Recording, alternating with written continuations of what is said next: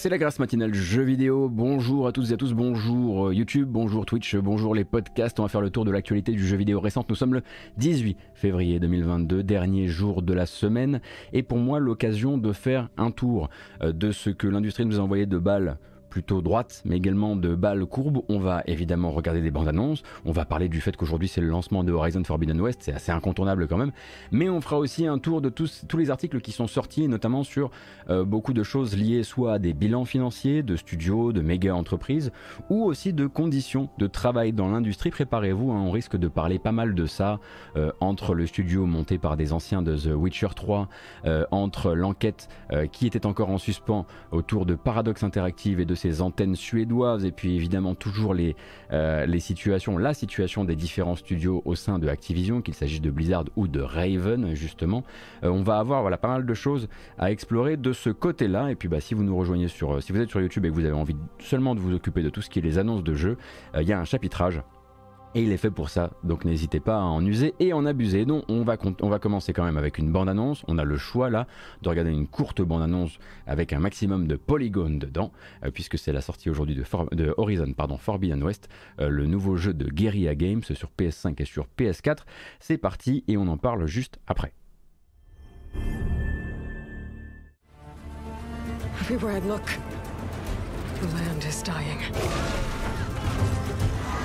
And the machines meant to help us are out of control.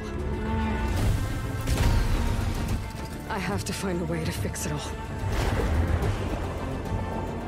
Oh là là, beaucoup de 9 sur 10, hein, beaucoup de 10 sur 10.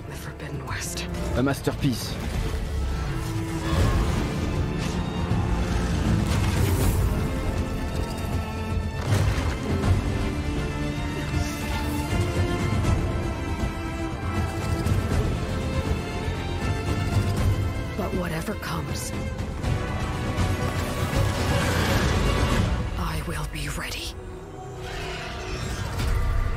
Compris, hein, il est de plus en plus de ton, de bon ton en tout cas, de sortir son véritable launch trailer deux jours avant la sortie et le jour de la sortie sortir, euh, sortir ce qu'on appelle le accolade trailer, donc celui qui va mettre un maximum en avant les notes de la presse, des influenceurs, etc., etc.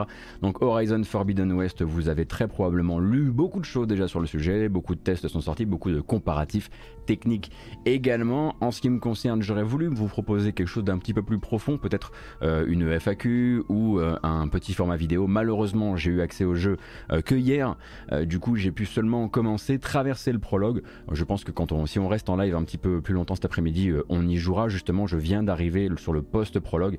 Alors, j'entends et je lis parfois que le prologue dure 4 heures de plein couloir j'ai pas l'impression. Alors, soit je suis encore dedans, mais j'ai pas l'impression que ça m'ait duré vraiment 4 heures. Là, je viens seulement de reprendre vraiment le contrôle de. Je reprends simplement le contrôle des, fondamentaux par rapport à, à, à Zero Dawn qu'il s'agisse euh, bah, euh, du, contrôle du personnage, euh, de, la nouvelle visée au gyroscope, puisque vous pouvez maintenant, en allant dans le menu, en allant dans le menu des contrôles, activer la correction de visée au gyroscope avec la DualSense, ce qui me change quand même beaucoup la vie, puisqu'il y a quand même bah, plein de petites zones assez sensibles à viser hein, durant, les, combats contre les, les robots dinos.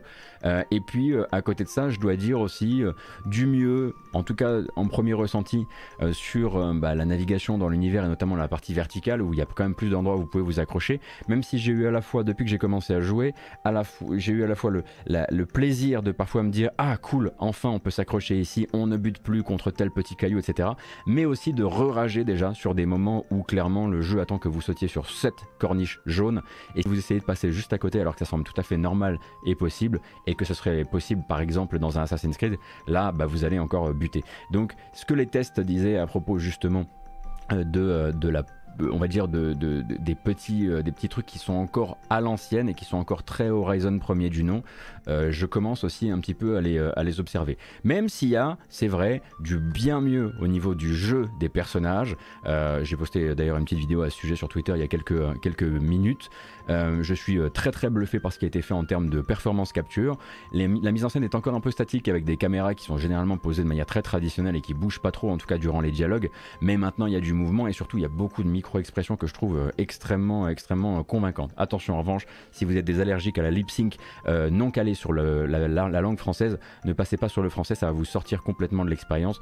Malheureusement, hein, je suis sûr qu'il y a eu beaucoup de travail mis sur la VF, mais en l'occurrence, la lip sync elle est calée sur l'anglais. Et si vous avez, voilà, si vous êtes très attaché aux questions, par exemple liées à la prosodie ou ce genre de choses, il vaut mieux rester sur la VOST. Voilà. donc, on aura l'occasion de reparler du jeu quand j'aurai un peu plus avancé et on verra si je rentre mieux dans celui-ci que je ne suis rentré dans le premier, hein, qui est malheureusement encore une, un truc, un regret de ma part. J'ai pas réussi à, à m'y retrouver vraiment dans le premier. Et, et qu'est-ce que je pourrais vous dire d'autre? Oui, la musique a l'air de défoncer. Oui, c'est sublime.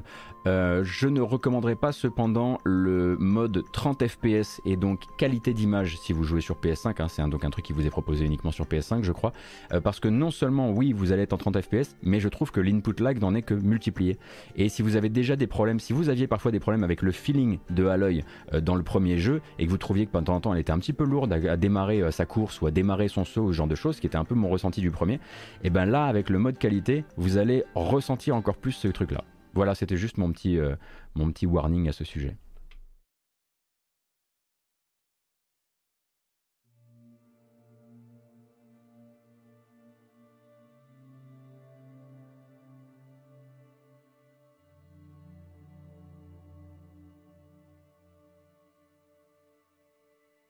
Euh, du coup, j'ai pas joué, j'ai pas pu lancer la version, euh, la version PS4, donc je ne peux pas être votre référentiel sur le sujet, mais vous pouvez vous diriger notamment sur les comparatifs qui ont été réalisés euh, par Digital Foundry, pour ne citer que eux, mais il doit y en avoir d'autres déjà sur le net. Dans les heures à venir, ça risque de pas mal, comment dire, ça risque de pas mal fleurir sur sur YouTube. Donc je vous rappelle. à côté de ça, que le jeu est également sorti dans une espèce de de, on va appeler ça une polémique parce que j'ai pas d'autres mots, mais une discussion autour de la politique commerciale de euh, de Sony. On rappelle que c'est le dernier jeu de l'écurie euh, Sony PlayStation, enfin PlayStation Studio, qui propose du coup une mise à jour gratuite depuis votre version PS4 vers, votre version PS5.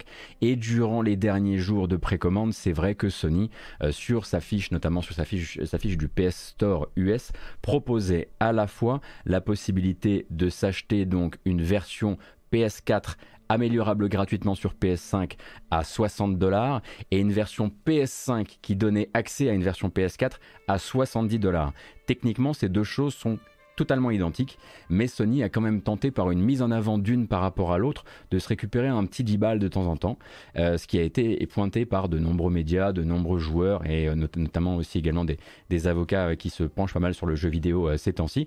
Donc faites bien attention, vous avez la possibilité de payer le moins cher possible. Pour ça, il faut absolument donc sur le store s'intéresser à la version PS4 améliorable gratuitement sur PS5 et pas l'inverse. Voilà. Euh, effectivement, ils auraient peut-être pu se défaire de cette, euh, de cette mauvaise publicité euh, quelques jours avant la sortie du jeu, même si je suis pas sûr que ça empêche vraiment les gros gros fans de la série de, de s'y mettre.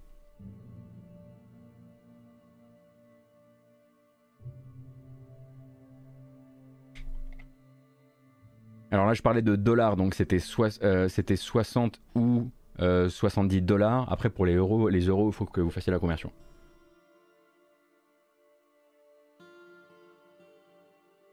Donc faites bien attention, renseignez-vous sur le sujet. Il y a des articles qui sont sortis. Euh, je suis sûr que je suis sûr que vous arriverez à, à ne pas, euh, à ne pas vous faire douiller maintenant que vous êtes prévenu si vous n'aviez pas vu les informations précédentes. On va passer directement au prochain sujet. Le prochain sujet, c'est l'annonce. Il me semble qu'on était mercredi soir, euh, donc de la fondation d'un nouveau studio de jeux vidéo en Pologne à Varsovie, un studio donc euh, dont, le, dont le nom va vous mettre un petit peu sur la voie puisqu'il s'appelle les Rebel Wolves, donc les loups rebelles. Donc nouvelle aventure d'un garçon à la fois connu pour ses états de service de créateur de jeux vidéo, mais aussi de meneur d'équipe aux méthodes parfois discutées. On parle là, on parle là pardon, de Konrad Tomasiewicz, qui était donc réalisateur chez CD Projekt à l'époque de The Witcher 3. Euh, c'était le réalisateur de The Witcher 3, mais aussi de ses deux extensions, avant d'occuper également des fonctions assez donc euh, pivot euh, sur la fin de production de Cyberpunk 2077. Et vous vous souvenez probablement aussi de son nom, comme pour son départ éclair de chez CD Projekt en mai 2021 l'an dernier Après une enquête interne sur lui euh, pour méthode managériale abusive, l'enquête des donc une enquête euh, vraiment organisée sans, sans, sans enquêteur indépendant, n'avait rien trouvé à redire à ces méthodes. Cependant, lui avait quand même décidé d'annoncer son départ en admettant au passage certains des torts qui lui étaient reprochés.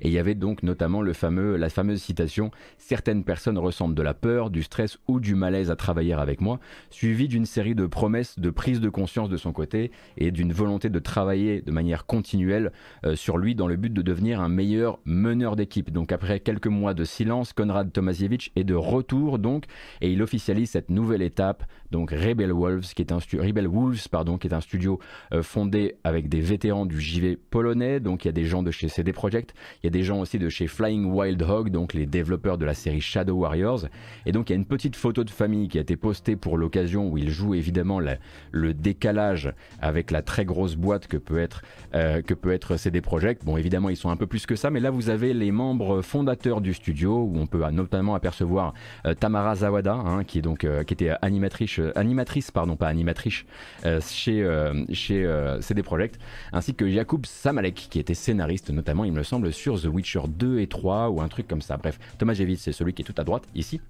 Et donc voilà, évidemment quand on annonce un studio, on, annonce aussi souvent un projet. Le projet en l'occurrence, euh, c'est euh, ben, sans grande surprise euh, un jeu de rôle de Dark Fantasy. Wow. Euh, du coup, jeu de rôle de Dark Fantasy euh, qu'ils envisagent comme un jeu à gros budget euh, qui sera développé sous Unreal Engine 5, mais aussi, et c'est là que ça va nous intéresser, puisque Tomasiewicz n'a pas fait genre je descends avec mon petit, petit sous-marin et je fais comme si il ne s'était rien passé, mais aussi un jeu qu'il voudrait développer en, qui voudrait conduire donc selon des méthodes de travail différentes et saines pour les employés. C'est évidemment quelque chose qui est cité durant, le, durant le communiqué d'ouverture du studio. Pour ça, en fait, la petite équipe, elle espère atteindre les 80 employés. Et, ils, vont proposer à la fois du travail en présentiel, mais aussi à distance, donc en présentiel à Varsovie ou à distance. Et donc citation finale euh, de l'annonce de l'ouverture de ce studio, et je vous la fais évidemment avec le filtre qui va bien. Nous voulons faire évoluer le genre du CRPG en créant des histoires inoubliables et des émotions profondes, tout en travaillant comme une équipe soudée et unie par un objectif et, et des ambitions communs. Collectivement, nous voyons Rebel Wolves comme un endroit où les développeurs de jeux expérimentés pourront raviver leur passion, où ils pourront se concentrer sur leur métier et transmettre leur amour dans un jeu étonnant et ambitieux. Nous voulons rester petits et agiles, un endroit où les gens se connaissent et s'entraident. Alors agile, c'est à la fois la source du meilleur comme du pire. Faut voir comment on utilise le mot. Les gens qui s'entraident, ça peut vite devenir les gens qui abandonnent les autres euh, quand ils prennent leur congé. Faut faire attention à ça. Donc on va surtout croiser les doigts pour que le travail personnel de Konrad Tomasiewicz sur lui-même est bien avancé. Et puis on garde ça dans un coin de tête pour l'instant parce que on est encore loin de voir un jeu sortir de là-bas, il y a donc Rebel Wolves qui sont des anciens de The Witcher 3 et euh, de Shadow Warriors euh, et qui seront très probablement amenés à travailler sur un jeu assez proche, en tout cas dans son setting, un RPG. Donc euh, il dit c'est RPG, mais bon, on imagine que ce sera de l'action RPG euh, console et PC, euh, Dark Fantasy, donc pas forcément The Witcher, mais peut-être que ce sera un tout petit peu, un tout petit peu proche de la maison. Donc il s'appelle Les Loups Rebelles, ma foi.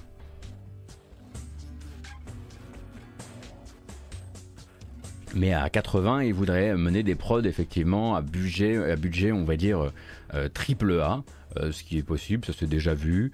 Euh, après, c'est toujours un petit peu entre deux eaux. Hein. Je crois que il me semble que 80 personnes, c'est un peu ce qui avait, hein.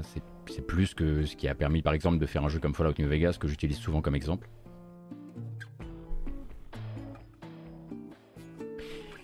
Et nous, on va continuer tranquillement. Donc, Nacon, euh, l'éditeur français, anciennement Big Ben, que vous connaissez parce qu'on arrive Euh, on n'arrive pas à s'en défaire. Hein. On a des petites périodes de paix, mais ça dure 7-10 euh, jours et puis ils reviennent et ils ont à nouveau acheté un nouveau truc. Euh, et donc Nacon continue ses acquisitions et a, réalisé pardon, euh, et a réalisé une, acquisition euh, d'une entreprise que vous connaissez bien, dont vous connaissez le nom, mais qu'on n'imaginait pas forcément dans la mesure où on avait surtout beaucoup vu Nacon euh, bah, faire ses emplettes sur le marché du jeu vidéo français. il s'agit en l'occurrence d'un éditeur et non pas d'un développeur. Nacon, anciennement Big Ben, s'est offert Daedalic Entertainment, donc une société allemande que vous connaissez probablement comme d'abord spécialisée dans les jeux d'aventure, mais donc dont la ligne éditoriale a beaucoup évolué ces dernières années. Euh, c'est notamment eux qui avaient fait les, euh, euh, les The Dark Eye, qui avaient sorti quoi d'autre en termes de, de jeux d'aventure que vous pourriez connaître? Les Déponia, voilà. bref, ceux des Dalek Entertainment, là. La transaction s'élève l'air de rien au-dessus des 50 millions d'euros qui vont se découper en deux paiements. Le premier donc de 32 millions payés cash à la signature du contrat et une deuxième somme qui sera indexée sur les performances de l'éditeur Daedalic Entertainment sous l'égide de Nacon jusqu'en 2026 et qui pourra monter jusqu'à 21 millions d'euros, euh, ce qui nous fait bah, ce total de 53 millions d'euros maximum euh, pour ce rachat. Euh, donc l'entreprise, on le rappelle, des Dalek Entertainment, qu'est-ce que c'est? C'est 90 employés pardon, qui sont basés à Hambourg. le patron historique, qui s'appelle Karsten Fichtelmann, va rester aux commandes de l'entreprise et va surtout faire de son mieux pour que la nouvelle stratégie de l'entreprise soit la plus payante possible.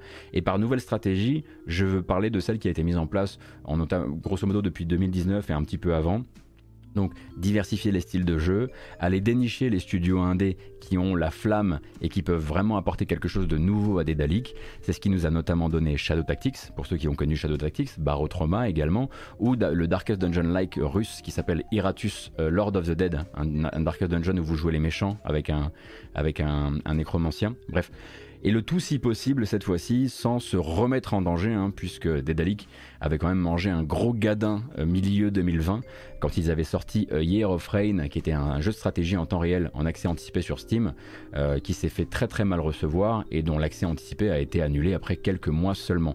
À ce moment-là, la boîte, la maison mère derrière Dédalic avait menacé l'entreprise de restructurer et c'est là qu'ils avaient notamment un petit peu officialisé le projet bah, justement le projet entre Dedalic Entertainment et Nacon. Parce que qui va célébrer cette union franco-allemande? Eh bien, c'est tout simplement Gollum. Hein. il y a un jeu actuellement, Lord of the Rings Gollum, ou Gollum's Adventure, je ne sais plus comment non, Lord of the Rings Gollum, pardon, qui est littéralement une co-création, en tout cas une coédition distribution entre euh, les deux entités, et c'est par ce biais qu'elles se sont rapprochées. Et donc, s'il sort euh, en cette fin euh, d'année, parce qu'il est toujours prévu pour la fin d'année 2022, eh bien, Gollum sera officiellement juste un jeu Nacon avec, tout ce que ça, avec tout ce que ça implique. Pour rappel, le jeu, la dernière fois qu'on l'a vu, c'était au Game Awards et ça ressemblait à ça.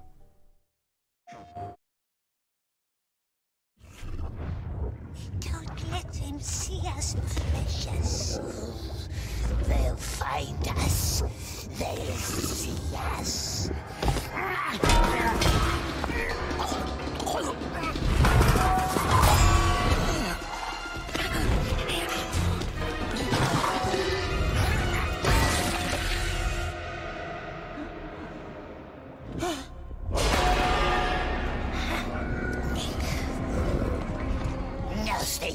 filthy oxes! Kill them! No! We must hide! We can't let them get their nasty, filthy hands on our flesh!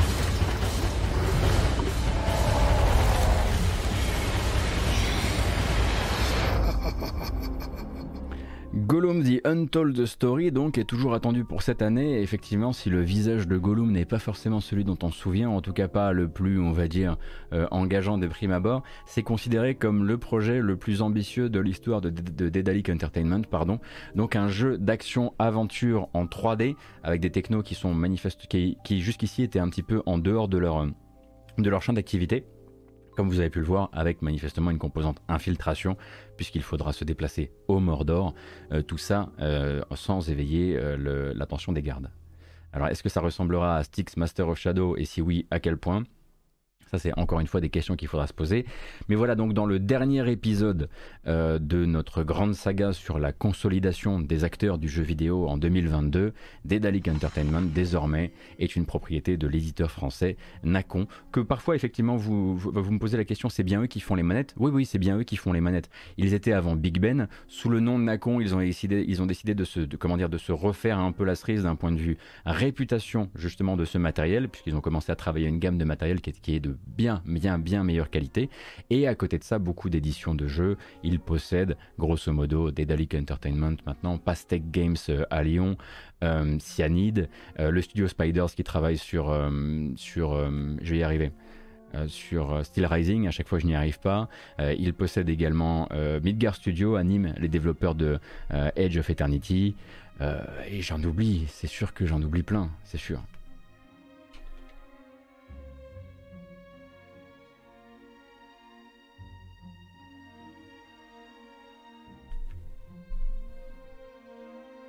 D'une gamme toujours plus élevée, la qualité est toujours pas là. Pixpop selon toi, mais en fait par rapport à l'époque de Big Ben, c'est déjà un, très grand pas en avant quoi. Et oui, oui, il y a toujours Big Ben derrière, mais grosso modo maintenant c'est le nom Nacon qui est utilisé. Je crois effectivement que l'entité Big Ben est, restée. Merci beaucoup Yggdrasil euh, pour le Prime et merci beaucoup pour, pour le soutien, ça fait très plaisir. Euh, et donc, euh, ça c'est pour Nacon, et justement, bah, puisqu'on en, est, puisqu'on en est à parler de, de consolidation dans le monde du jeu vidéo, de regroupement des sociétés, d'absorption de, sociétés entre elles. Peut-être qu'on peut parler du récent euh, bilan euh, financier d'Ubisoft, donc bilan financier trimestriel, et qui donc est le, le bilan à 9 mois de l'année fiscale en cours. Euh, à titre personnel, c'est vrai que j'aurais tendance à donner raison à Ethan Gak, euh, donc un journaliste de Kotaku, euh, quand il met, quand il, quand il tourne, leur, bilan financier est tourné. Il y a une sorte de bilan derrière les chiffres sorte de texte. Euh, et le document qui a été publié, donc vous, y, avez accès de manière assez simple, hein, c'est un PDF que vous trouverez en ligne, euh, peut être lu à la fois euh, comme une lettre visant à rassurer les investisseurs, mais aussi comme une véritable plaquette commerciale visant peut-être à, voilà, comment dire, intéresser un éventuel acquéreur un jour. Ça nous donne donc quelque chose qui, voilà, ça ressemble grosso modo à ça, pardon. Euh, donc cette, euh, cette, page en l'occurrence. Et là-dedans, eh bien, on va lire euh, mise en valeur du modèle si particulier d'Ubisoft, 45 studios, pardon, les 17 000 employés évidemment. soudain, il faut vanter le catalogue, les moteurs maison, la croissance dite organique, ce qui revient grosso modo à créer des studios plutôt qu'en racheter. Et vas-y que les assets d'Ubisoft n'ont jamais été plus forts, à une époque où les assets d'une entreprise n'ont jamais été aussi bien valorisés, et regardez nos pipelines de production comme ils sont lisses et comment ils sont beaux, et mon ouverture vers, le free-to-play, tu l'aimes mon ouverture vers le free-to-play, et mes actionnaires, t'as vu comme ils ont l'air heureux mes actionnaires, et t'as vu mon catalogue Assassin's Creed, Far Cry, Ghost Recon, Just Dance, The Crew, The Division, Watch Dogs, Beyond Good and Evil, et tout le reste. Donc forcément, avec une présentation pareille, à ce point inscrite, on va dire, dans l'air du temps, euh, la conférence téléphonique avec les investisseurs n'a pas manqué de poser la question que ce document encourageait finalement euh, à poser, euh, et celle qui excite évidemment beaucoup d'actionnaires actuellement, maintenant que toute cette industrie est en train de se regrouper. si on vous proposait de vous racheter Ubisoft, est-ce que vous diriez oui? Et donc sous-entendu, si des gros gourmands un petit peu dans la, dans la hype en ce moment, Microsoft euh, ou Sony ou autres, venaient vous courtiser, est-ce que ça se passerait comme à l'époque de l'assaut de Bolloré ou pas du tout hein? On vous rappelle qu'à l'époque euh, où Bolloré a essayé de voilà d'entrer au capital de manière très agressive d'Ubisoft, enfin de, grimper dans le Capitole, euh, dans le capital pardon euh, d'Ubisoft. À l'époque, hein, c'était vraiment parti en mode guérilla médiatique, les t-shirts I Believe. il fallait vraiment faire confiance au chef d'entreprise, euh, au chef d'entreprise Yves Guillemot, le seul véritablement capable de préserver le modèle Ubisoft. Et donc le modèle Ubisoft, qui est si, bien mis en avant là, si vous n'avez pas suivi les, comment dire, les anciens épisodes, enfin les épisodes précédents, Ubisoft, quelle est sa spécificité dans le monde du jeu vidéo à l'heure actuelle? Bah, C'est-à-dire que pour des, euh, pour des, rentrées d'argent qui sont inférieures à certains gros acteurs du marché. je sais pas, je jette ça en l'air, mais c'est à vérifier. Electronic Arts, par exemple, ils emploient deux fois plus de personnes. Le modèle Ubisoft, c'est grosso modo euh, une, des sociétés de jeux vidéo qui emploie le plus de gens, entre 17 000 et 20 000 euh, personnes selon les, euh, selon les années, et grosso modo un modèle qui veut aussi que eh ben, justement chacun puisse normalement pouvoir prendre ses congés normalement, qu'il n'y ait, enfin essayer de limiter dans les pipelines de production bah, tout, ce qui est, tout ce qui est lié au, surtravail, et c'est ça aussi le modèle, et c'est ça qui faisait qu'à l'époque de Bolloré, eh bien il fallait défendre surtout, défendre bah, modèle Guillemot. Quoi. Euh, et donc là, Guillemot répond quand même à la question, et la, la, question de ses, à la question de ses actionnaires. Et la réponse est la suivante. Et pour ça, évidemment, on a un filtre. Ubisoft peut rester indépendant, nous avons le talent, l'envergure industrielle et financière et un large portefeuille de licences puissantes. Cela étant dit, s'il y avait une offre pour nous acheter, le conseil d'administration l'examinerait bien sûr dans l'intérêt de toutes les parties prenantes. Donc c'est le rôle du conseil d'administration d'examiner ce genre de euh, ce genre de d'offres d'achat, hein, quoi qu'il arrive. Euh, mais Là, on ouvre la porte, en tout cas on ouvre la porte à la discussion, puisqu'ils le savent, tout le monde le sait, quand on est sur un bilan trimestriel comme ça, bah, cet, cet, appel justement euh, avec les investisseurs, c'est quelque chose de public que chacun peut consulter, on peut écrire des articles dessus. Donc de là, ça rentre dans le débat, ça rentre dans la discussion qu'on est en train de tous avoir, et Ubisoft, sans grande surprise, comme tant d'autres, comme des bien plus petits qu'eux, euh, comme Platinum Games, euh, comme probablement des aussi gros qu'eux, eh bien ne serait pas totalement contre, on l'imagine, euh, bah, euh, céder, céder les, les, rênes à une autre, à une autre entreprise. Euh, Phil Spencer, à mon avis, n'a pas que ça affiche. Hein. Comprenez bien que pour l'instant, il est important pour Phil Spencer de faire comprendre aux régulateurs américains que euh, aller chercher, euh, euh, aller chercher Activision, ce n'est pas se mettre dans une position qui ferait route vers une concurrence déloyale. Donc là, clairement, Microsoft a les pieds, les pieds et les poings liés. Hein. Tant qu'il n'y aura pas eu finalisation avec Activision, ils ne peuvent pas se permettre d'avoir ce genre de d'avoir ce genre de, de, même de mots ou même de phrases ou même de juste dire un jour dans un, dans un podcast oh oui on se verrait bien le faire on, estime beaucoup leur catalogue et leur production là c'est Motus et, bouche cousue, et non pas Motis et bouche cousue. Euh, mais bon, en même temps, euh, rien n'est dit là qui disent littéralement on cherche à vendre Ubisoft. Cependant, c'est vrai qu'après tant et tant d'années et notamment euh, deux ans à gérer, comment dire, bah, les retombées médiatiques, notamment d'une entreprise qui a pris un très très grand coup dans la tête d'un point de vue. Alors c'est attention, hein, c'est le coup de la, dans, le coup dans la tête, il vient pas de nulle part, mais d'un point de vue de sa réputation, euh, avec d'abord bah, toutes les enquêtes de l'été 2020 et puis ensuite bah, tout ce qui se passe autour de la blockchain actuellement, on peut imaginer que peut-être un peu à la manette, à la manière d'un Bobby Kotick, certains puissent se dire on pourrait laisser quelqu'un d'autre gérer tout ce merdier un jour quand même. Parce que bah, c'est vrai que par une, succession de mauvais choix, bah, il se trouve que euh, là on s'est mis dans une, position euh, assez, euh, assez fatigante. Mais à côté de ça, il y avait quand même quelques, quelques éléments du bilan financier, hein, vraiment de Ubisoft. donc qu'est-ce qu'on apprend là-dedans? Pas beaucoup de chiffres vraiment en dollars même quand même si voilà on sait qu'il y a une baisse de 18% du chiffre d'affaires par rapport à la même période l'an dernier mais cependant il n'y a pas d'informations liées aux bénéfices malheureusement.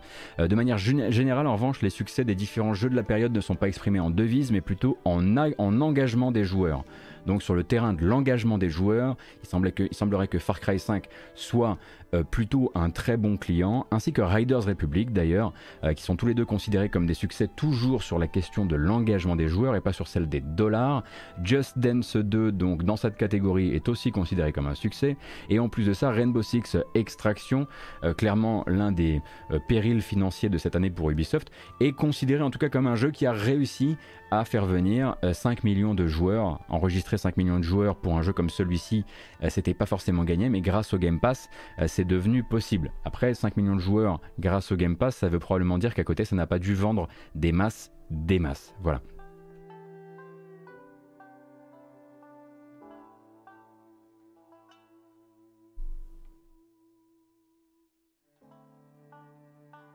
Et après, tout à fait, comme vous le dites sur le chat, il est également important pour, euh, pour euh, Yves Guillemot de prendre en compte le fait qu'à chaque fois qu'il va s'exprimer sur l'idée même d'être ok avec le fait de se faire racheter, bah, ça va, ça va avoir des, ça va avoir des, comment dire, ça va avoir un intérêt par rapport à l'action, par rapport à, euh, à la ferveur des actionnaires. Et il est peut-être, euh, les actionnaires étant extrêmement excités par la consolidation du jeu vidéo actuellement, il n'est pas forcément de bon ton de, de se dire fermé à ce genre de choses actuellement, je pense.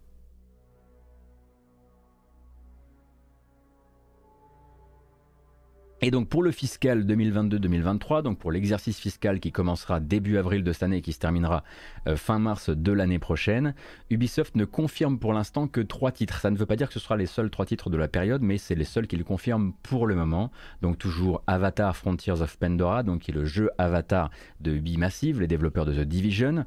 Euh, toujours Mario plus Lapin Crétin Sparks of Hope, hein, le deuxième Mario Lapin Crétin de Ubisoft Milan, toujours sur Switch et également Skull and Bones. Donc Skull and Bones qui pour Ubisoft doit sortir avant, fin mars pardon, 2023.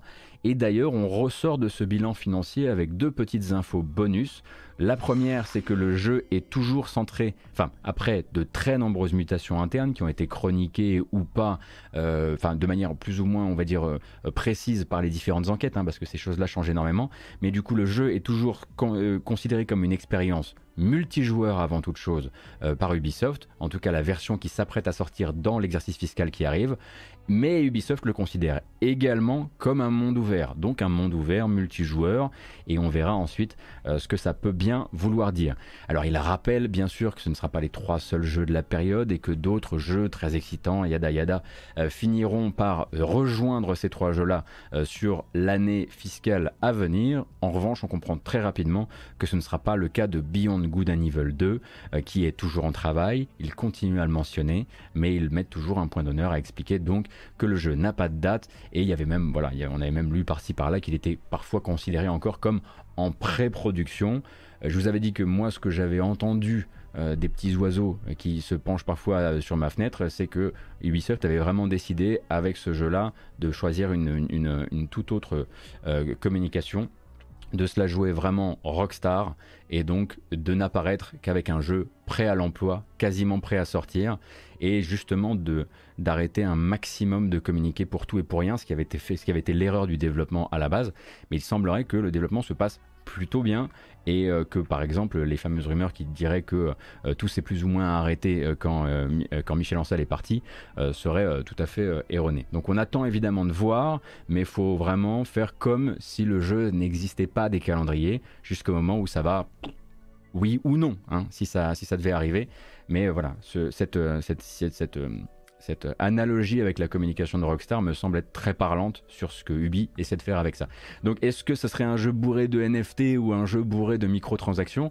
S'il vise justement cet aspect extrêmement premium, on va appeler ça comme ça, normalement on devrait pouvoir le rêver comme le jeu qui est préservé de tout ça. Hmm, bien sûr.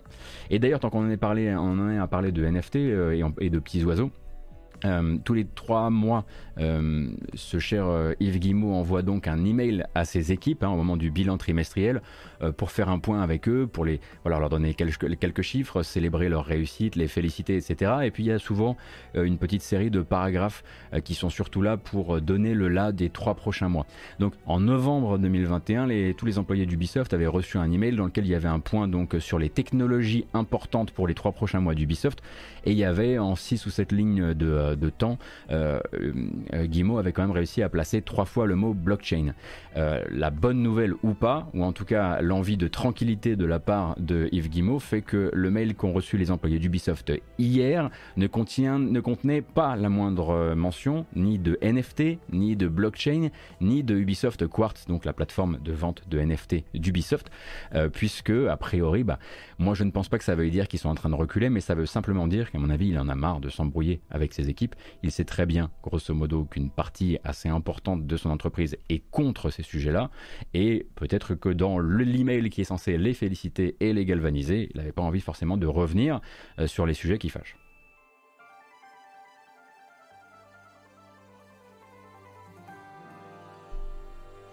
Alors quels sont les autres jeux qui pourraient arriver dans le prochain exercice fiscal d'Ubisoft euh, sur l'année à venir?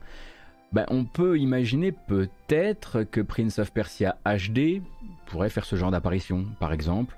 Euh, tout comme euh, un, ou plusieurs des jeux Tom Clancy euh, free-to-play de l'éditeur. Est-ce que The Crew 3 est à ce point avancé?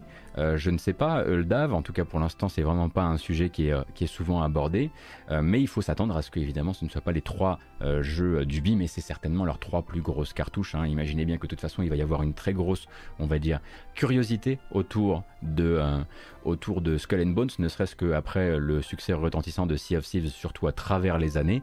Et puis en plus de ça, bah forcément Mario Lapin Crétin, bon il y a écrit Mario dessus, donc il y aura forcément de l'intérêt. Et puis un jeu Avatar, ce fameux jeu Avatar, euh, dont on entend parler depuis si longtemps et qui mènera ensuite Ubimassive à pouvoir accélérer sur le développement de son jeu Star Wars, euh, bah, est, un nom, est une licence qui importe euh, d'un point de vue financier, je pense.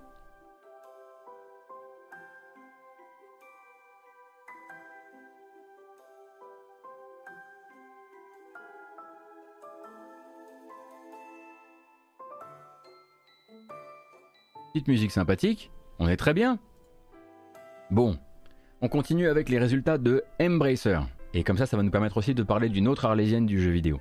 Euh, donc Embracer, qui, faisait partie avec Ubisoft, de, ils, étaient dans les derniers, on va dire, euh, mauvais élèves à pas encore avoir vraiment fait la grosse communication autour de leur euh, bilan trimestriel.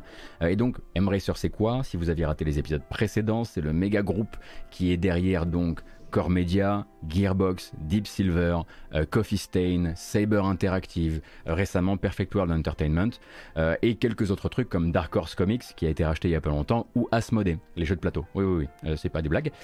et du coup, ce groupe-là dressait un petit peu le bilan de de l'avancée de son avancée de, l'année fiscale, et donc accuse un résultat net en très forte perte, puisqu'on on parle là, l'ancien résultat net était à 16 millions de dollars, enfin d'euros, pardon, et celui-ci est à moins de 247 millions d'euros. Hein. c'est littéralement le prix que ça coûte de se racheter, par exemple, Dark Horse Comics et Asmodee. Non, non, pas juste Asmodee Digital pour chocolatine.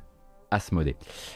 alors, on peut être, quand on est Embracer, à moins 250 millions sur la période, mais ne pas s'alarmer du tout, parce qu'il y a le trésor de guerre derrière. Hein. La trésorerie d'Embracer, c'est très important, et il faut simplement se dire que même avec ces moins 250 millions euh, sur la période, ils estiment encore et ils communiquent ouvertement sur le fait qu'il leur reste encore 755 millions destinés aux prochaines acquisitions euh, du groupe. Donc ça va en fait. Hein. Oui, il y a un moins sur le, sur le bilan, mais vu que les poches n'étaient pas vides, tout va bien. Donc comme le rappelle d'ailleurs Jarod sur Gamecult dans sa news, euh, Embracer euh, on les voit racheter des studios depuis des années maintenant. Ils ont réalisé 71 acquisitions depuis 2016, depuis leur entrée en bourse. C'est gigantesque. Mais si on met tout euh, bout à bout, c'est toujours moins que le prix que Microsoft a payé, non pas pour Activision, parce que c'est pas encore réglé cette affaire, mais simplement pour Bethesda. 71 acquisitions, mais finalement uniquement 4,3 milliards investis en acquise depuis 2016. Ce qui fait que voilà, c'est des petits studios, c'est des petits éditeurs, c'est des petits labels, mais aussi des plus gros projets. Et puis bah, ils ont quand même réussi, à l'air de rien, à se procurer euh, un, certain, euh, un certain Gearbox, ce qui n'est pas rien. Mais donc sont cités dans les réussites financières de la période pour, euh, pour Embracer, Hot Wheels Unleashed, donc, qui a dépassé le million de ventes, l'air de rien. Moi j'aurais jamais cru, mais oui. Deep Rock Galactic qui fait une très belle année. Bon, c'est pas sa première évidemment, mais qui fait quand même une très belle année, notamment euh, via son introduction dans le PS Plus, avec un chèque qu'on imagine assez conséquent. Et une très belle performance sur le back catalogue, hein, vraiment, euh, sur un jeu sorti euh, durant les années précédentes, par Metro Exodus. Parce que Metro Exodus, un pied devant l'autre comme ça, pendant qu'on regardait ailleurs, eh ben, il a quand même réalisé 6 millions de ventes, euh, ce qui est pour un jeu de cette trempe euh, plutôt, euh, plutôt admirable. Donc la feuille de route, du groupe Embracer pour les années à venir, elle mentionne le développement de 25 AAA qu'ils voudraient sortir de leur carton d'ici la fin de l'exercice fiscal 2026 avec déjà 10 qui seraient activement en production. Il y en a qui arrivent très bientôt, comme Tiny Tina's Wonderland, le spin-off de Borderlands. Euh, on a également vu Warhammer 40 000 Space Marine 2. Oui, vous avez raté cet, épisode? Ok, Space Marine 2 a été annoncé, c'est du coup chez eux également. Et en tout, ils ont, pour vous donner un petit peu ce qui se passe quand on fait l'acquisition en quoi? 6 euh, ans de 71 entités euh, créatrices ou éditrices de jeux vidéo. Ils ont en tout actuellement en développement 149 jeux non annoncés, mais si on compte ceux qui ont déjà été annoncés, 216 développements en cours au sein du groupe Embracer. évidemment, il y a du jeu en VR, il y a du jeu sur téléphone, il y a tout ça. Mais 216 jeux actuellement en développement au sein de euh, l'entité Embracer, qui, on le rappelle, est là pour faire du chiffre, est là pour vendre un maximum de jeux, mais absolument pas du coup pour faire euh, euh, de la microtransaction ou du NFT à outrance. En gros, les développeurs, grosso modo, gardent une sorte de. gardent la main sur le cap donné à leur jeu et à l'éditorial de leur jeu. Combien sont-ils pour tous ces jeux? Ils sont un petit peu moins de 10 000 employés en tout et pour tout.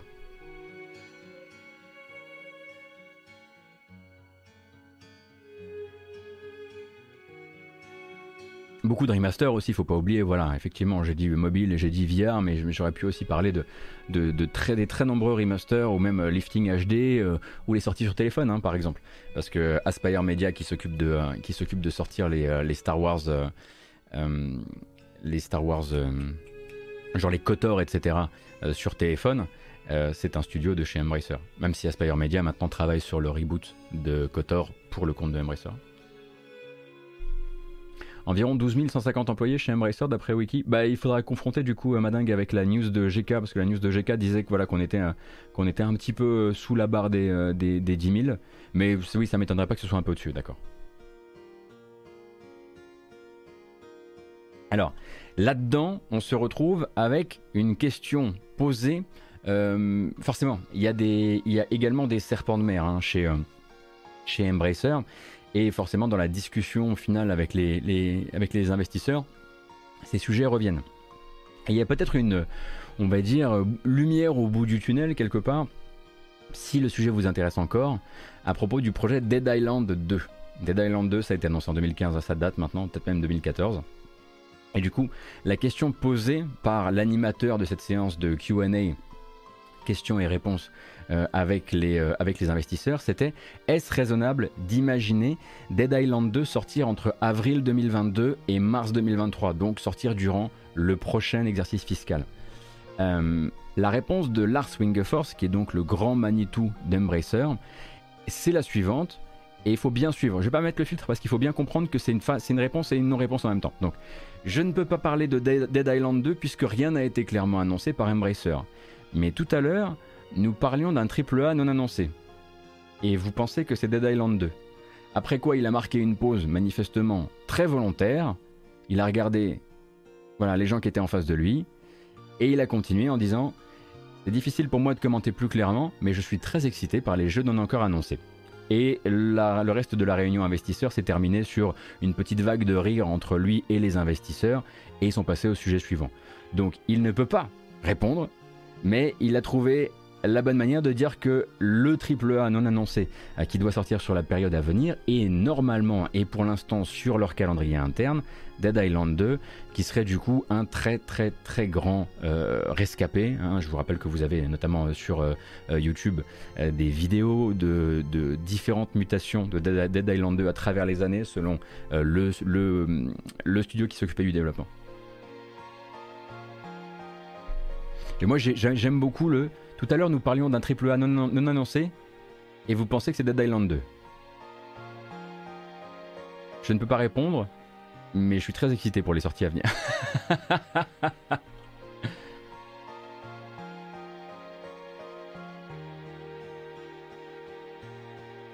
Après, euh, tu sais, les vidéos euh, Xobar, les, vidéos qui sortent euh, du milieu du développement, c'est souvent du 20 FPS. Hein. L'optimisation se fait plutôt quand même sur la, dans les derniers, euh, dans les derniers mètres. Pas, les tout derniers mètres, on l'espère quand même. Donc voilà pour Embracer et on va parler un petit peu de conditions. Désormais on a fini de parler de sous, on va parler de conditions dans l'industrie euh, avec Paradox Interactive puisque les résultats de l'audit commandé à une firme externe sur la situation interne de l'entreprise sont tombés et ont même été publiés par Paradox Interactive. Donc pour ça il va falloir que je vous remette un peu de contexte évidemment.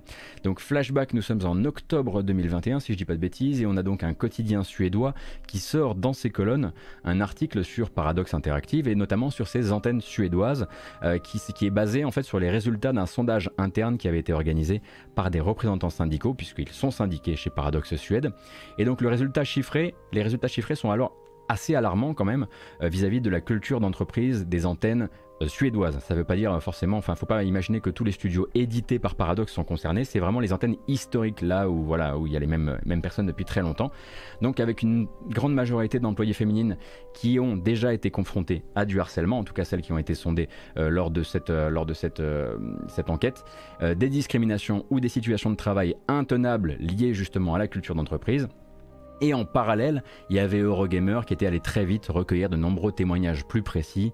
Et Paradox y, était en gros euh, décrit pardon, comme un endroit très peu éveillé sur ces sujets-là, euh, où il n'est pas du tout considéré anormal de rabaisser ses collègues féminines et où les patrons n'ont eu aucun problème à, par exemple, engager un homme qui venait tout juste de payer une somme d'argent en échange de l'abandon des poursuites contre lui pour harcèlement dans une ancienne société. Donc ça faisait partie euh, de son pédigré, ils ont regardé, ils ont fait ouais on va quand même te prendre. Voilà. Et pendant ce temps du coup les responsables syndicaux parce que c'était leur objectif à la base, leur objectif c'était pas d'alerter directement la presse, mais d'alerter paradoxe tout simplement.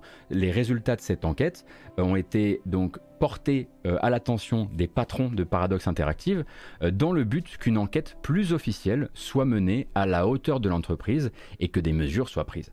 Et donc Paradoxe avait très vite réagi sur le sujet et avait promis donc de confier ce grand audit interne de l'entreprise à une, à une firme indépendante, à un cabinet d'enquête indépendant.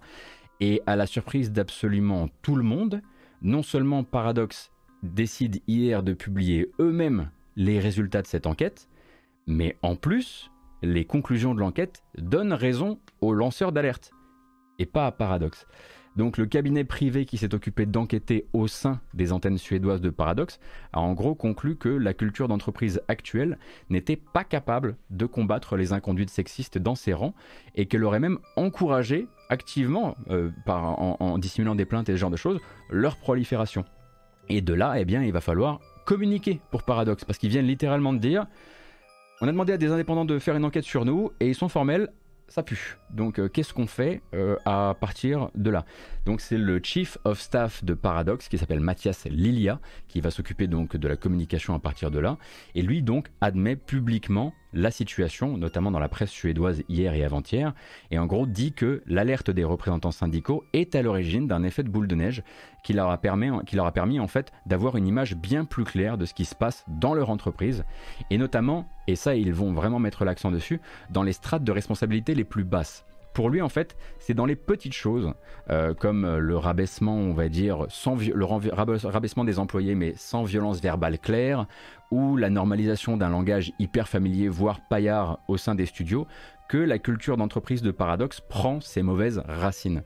Et il évidemment ne nie pas non plus l'existence de cas plus graves et documentés sur des personnes en particulier, des affaires de harcèlement, des managers dont le casier en matière de violence verbale ou psychologique, ou psychologique pardon, euh, semble assez interminable, mais il va essayer vraiment dans cette communication de différencier un maximum les pommes pourries, on va dire, euh, pour mettre l'accent, enfin du reste, pour mettre en gros l'accent sur le fait que Paradox, c'est pas une entreprise euh, vérolée par les, en tout cas de, son, de, ce qu'il en dit, c'est pas une entreprise vérolée par les prédateurs qu'on a laissé faire librement, mais c'est plutôt une boîte de mecs mal élevés qu'il va falloir remettre au carré. Si vous voyez un petit peu la tentative de communication, c'est un petit peu celle-ci. et donc c'est important euh, de comment dire de se tourner vers ça pour le récit de Paradoxe euh, parce que d'un côté ils font preuve effectivement d'une bonne foi qui est assez rafraîchissante en tout cas ces temps-ci euh, en publiant eux-mêmes des résultats qui jouent contre eux mais de l'autre ils savent que la presse va leur demander est-ce que ils savent qu'ils vont passer un moment médiatiquement compliqué puisque la presse va leur demander est-ce que vous avez pris des mesures fortes notamment par exemple des licenciements? Et justement bien après concertation avec le cabinet indépendant qui s'est occupé de l'enquête, aucune mesure de licenciement ne sera prise au sein des antennes suédoises de Paradox. Aucune mesure de licenciement n'a été identifiée comme adéquate pour les sujets qui ont été identifiés et le cabinet qui s'appelle Gender Balance n'a pas isolé de cas suffisamment graves, pardon, pour motiver un licenciement et encore moins un signalement aux autorités. Et ça, ils le disent aussi. Donc eux préconisent beaucoup d'autres choses. le cabinet s'en occupe en disant, voilà, eux, ils préconisent énormément de formation, beaucoup, beaucoup de formation à ces sujets, de manière à ce que chacun réapprenne ce qui est OK ou non en entreprise. Une modification évidemment du code de conduite, etc mais aussi de la formation qui permettra aux cadres euh, d'être mieux équipés pour tenir leurs subordonnés à certains standards, ainsi que bah, pour recevoir les plaintes et les traiter convenablement. Donc en gros c'est le pôle RH qui va être très renforcé, le code de conduite, je le disais, revu, notamment, et ça, ça va nous rappeler bah, tout ce qu'on a pu lire sur Blizzard à travers les derniers mois, euh, sur euh, la question de la consommation d'alcool sur le lieu de travail, qui était manifestement là aussi un problème chez Paradox Interactive en Suède. Donc de là, euh, Paradox prévoit de créer une sorte de plan d'évolution commun. Et là, on embrasse évidemment d'autres sociétés qui n'ont pas voulu faire ceci, comme le, comme c'est le cas par exemple chez Ubisoft. Un, plat, donc, un, plan qui va être fabriqué avec les employés et avec les responsables syndicaux. Euh, et ensuite, ils veulent donc mettre en place ce nouveau plan sur l'année 2022, ressonder les employés à l'automne, faire ressonder par la même société les employés à l'automne pour évaluer, l'efficacité des travaux qui ont été engagés durant l'année, et ainsi de suite. Donc, il y a peu d'entreprises qui, ces temps-ci, nous ont dit on va travailler sur des solutions avec les responsables syndicaux. Bon, déjà, il faut des responsables syndicaux, mais en plus, avec euh, les employés. Donc dans un océan hein, de matin et de grâce matinale où moi je vous raconte que telle entreprise nie les faits, euh, que telle autre cherche à décrédibiliser les témoins ou, carrément euh, hurle à la cabale journalistique, je dois dire que dans la même semaine, un plan de bataille en compagnie des employés chez Paradox et un autre chez Team 17 avec des vraies promesses et pas de, de déni. Alors pour l'instant c'est que des mots, bien sûr, mais ça me donne quand même un peu l'impression que certaines choses avancent là où elles auraient probablement fait du surplace il y a encore 5 ans. Quoi. Alors, en tout cas, moi je suis pas dans le studio, mais on peut se reposer sur les responsables syndicaux qui se, disent, qui se disent pardon, euh, optimistes euh, après les communications officielles de Paradox et évidemment pressés de commencer les travaux euh, avec les nouveaux, enfin avec les patrons actuels de Paradox pour voir un petit peu ce que ça donnera d'ici l'automne prochain. C'est des mots dans la bonne direction, maintenant faut attendre les actes évidemment.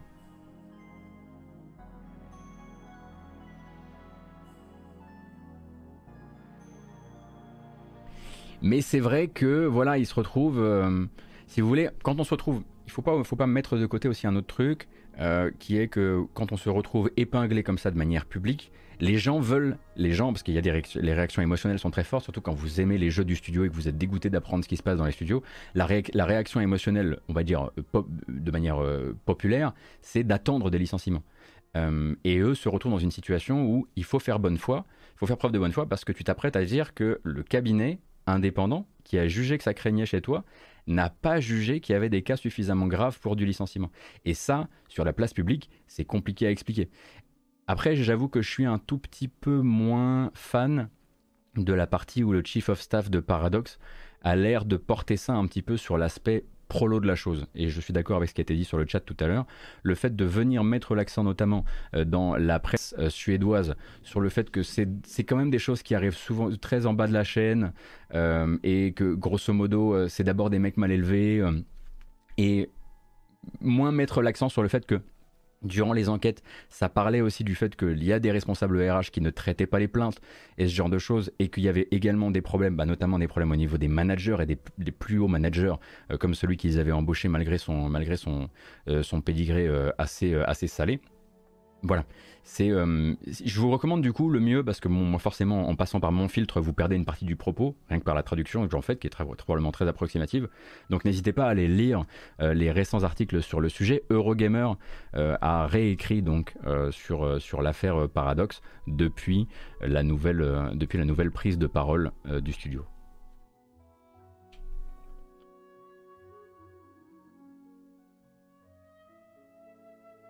Bah, je sais pas ce que ça veut dire, euh, Bruce Basher.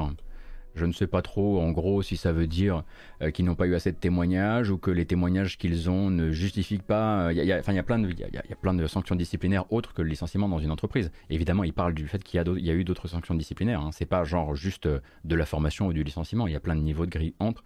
Et j'imagine que c'est là, dans, ce niveau de grille-là que le cabinet de conseil a, dû exercer ses. Enfin, a dû préconiser des choses, quoi.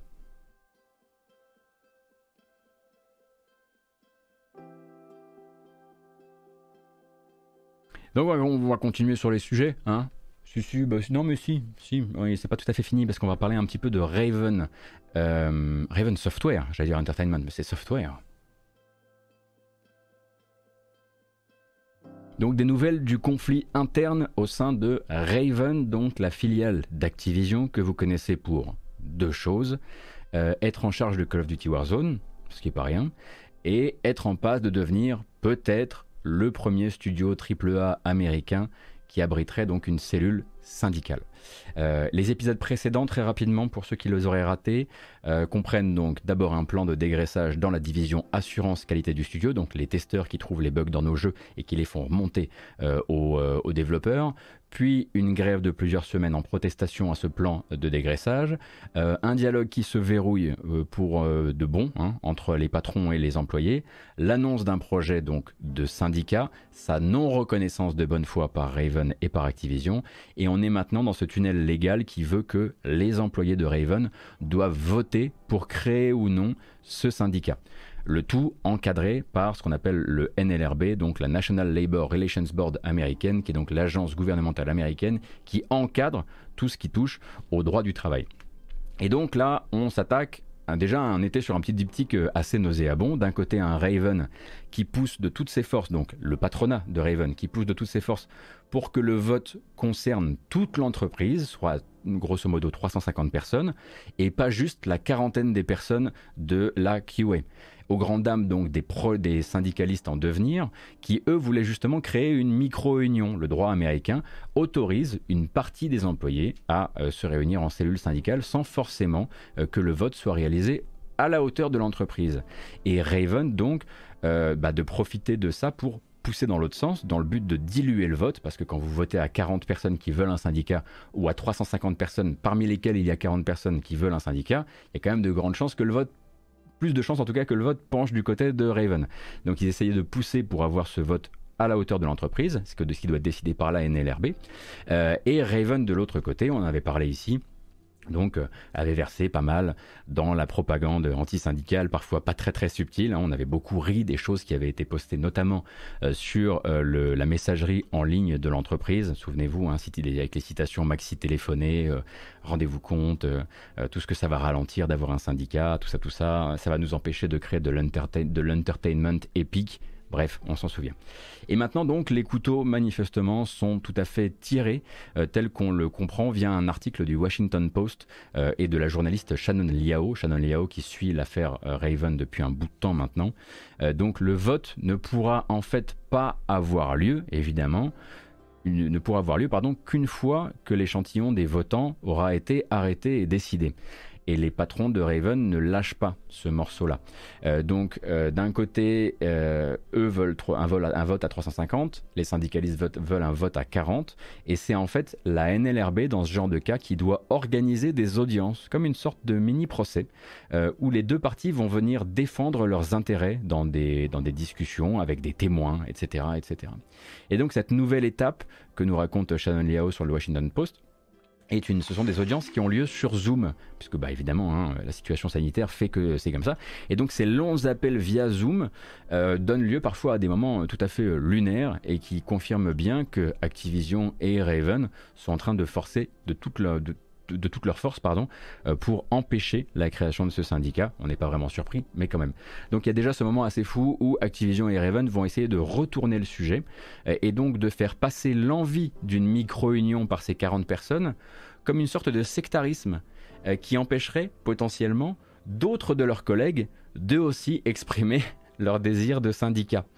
ce qui est une très bonne tactique en fait, simplement de dire bah, vous pourriez faire un syndicat à hauteur de l'entreprise, pourquoi vous, voulez le faire seulement à 40 Et vos copains alors? Ils n'ont pas le droit d'avoir un syndicat, eux? Alors qu'évidemment, ils veulent pas de ce syndicat, mais c'est quand même assez futé. Et surtout, plus habile encore, et c'est là que moi je me suis fait retourner la tête hier en lisant l'article, est-ce que vous vous souvenez de cette pirouette chez Raven Software quelques jours après l'annonce du projet syndical des employés de Raven, justement. La décision de redéployer les agents de QA dans l'entreprise, géographiquement dans l'entreprise, au plus près des développeurs, des animateurs, des artistes et ainsi de suite, et donc de casser l'union de ces personnes euh, d'un point de vue de la proximité physique, euh, donc de les mettre dans les différents services. Et nous ici, on y avait vu plutôt une envie de Raven de mettre de la distance et donc de casser leur élan commun en leur permettant un peu moins de discuter euh, entre eux. Mais en fait, c'est encore plus vicelard que ça, parce que lors de ces audiences justement sur Zoom avec la NLRB, Activision et Raven, ils sont, ils sont arrivés avec des organigrammes de l'entreprise et ils ont montré les agents de QA comme des parties intégrantes des autres, des autres équipes sur un dessin, en disant, en gros, bah, ils sont injectés auprès des autres équipes. Il euh, n'y a pas la QA et les développeurs. Ici, tout le monde est ensemble. Regardez, ils sont assis pas du tout ensemble dans l'entreprise, ça n'a pas de sens ce que vous racontez. Et c'est vicieux, c'est un truc d'enfoiré.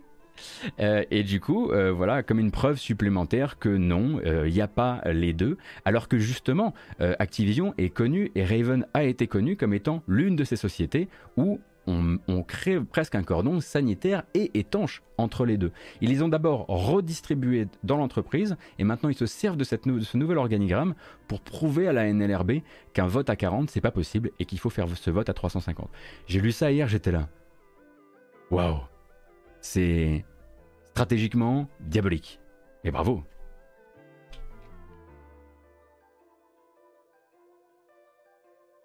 Donc l'article évidemment hein, raconte euh, aussi comment euh, quelques jours avant les premières audiences entre les trois parties sur Zoom, euh, les boss de Raven ont à nouveau réuni tous les employés pour lister les effets que pourrait avoir une cellule syndicale sur les conditions de travail. Donc une petite séance de réinformation syndicale par les patrons de l'entreprise, ça permet toujours de garder un peu le contrôle. Et là, est sorti un argument que je trouve fou parce que juste à côté tu avais un meilleur argument mais tu l'as raté. Donc c'est le moment qu'a choisi le réalisateur en chef donc de Warzone, David Pellas, pour rappeler qu'un syndicat au sein des négociations, ça pourrait conduire à une réduction de la quantité d'heures supplémentaires travaillables. Et du coup, là il a un boulevard pour dire ils vont vous empêcher de travailler plus pour gagner plus. Mais non. Il dit ça va, entraîner la réduction de la, quantité, la quantité d'heures supplémentaires travaillables. Et du coup, bah, ça va entraîner la réduction de la qualité des jeux à la sortie. Mec, t'es devant la ligne d'arrivée, t'es à deux doigts de pouvoir faire un travailler plus pour gagner plus où tu récupères une partie de ta boîte qui est d'accord pour dire mais ouais moi aussi euh, j'aime bien les heures supplémentaires payées etc. Mais non. À la place, tu vas tirer une ligne très claire et très épaisse entre le crunch, en tout cas le surtravail, et la qualité du jeu. En gros, la qualité du jeu chez Raven est égale au surtravail et on n'est pas capable de faire différemment. Donc évidemment, il a probablement dû, euh, voilà, grosso modo, s'attirer plus de foudre qu'autre chose et, décider encore plus de ses, euh, euh, comment dire,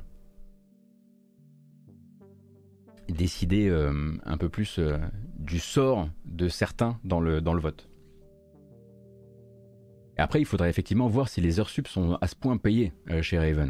Mais il faut pas oublier aussi qu'il y a toujours dans ces studios, et notamment on a, on a, eu, on a eu des enquêtes qui en parlaient, hein, notamment chez Raven, il y a toujours une partie, c'est le cas chez Blizzard aussi, euh, il y a euh, toujours la possibilité de voir, comment dire, beaucoup de gens qui sont là pour la qualité du jeu avant toute chose, et pour qui toutes les luttes actuelles pour le bien-être des employés, bah, c'est bah, empêcher les jeux de devenir bons.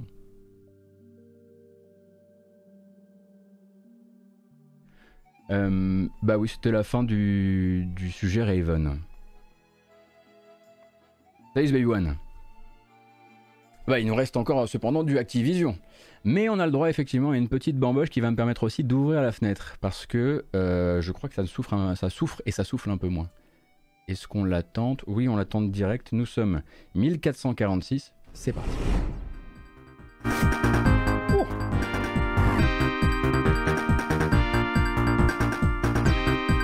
J'arrive.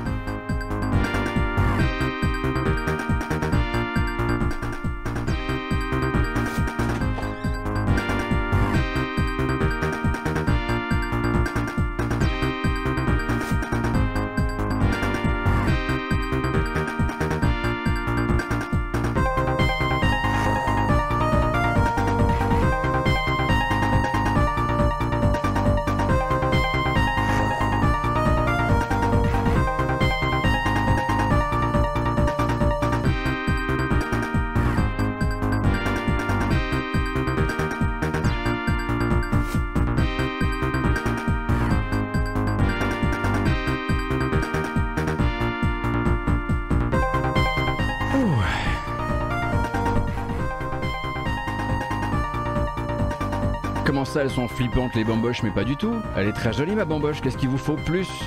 Je comprends pas.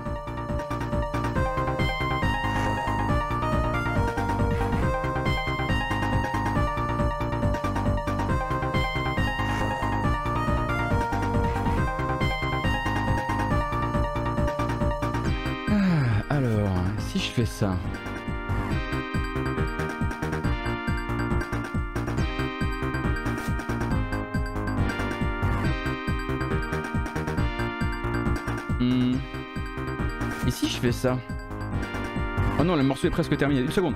Une seconde. Ah,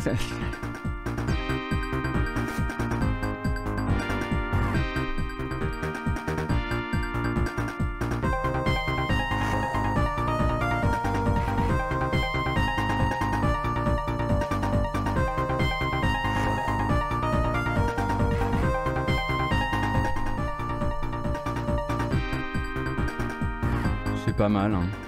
Franchement. Grosso modo, euh, voilà encore un beau NFT qui se profile sur la boutique.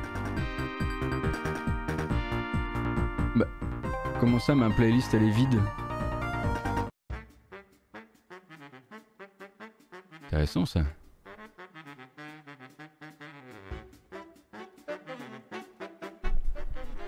Oui, je m'étais fait un chapeau tose, voilà.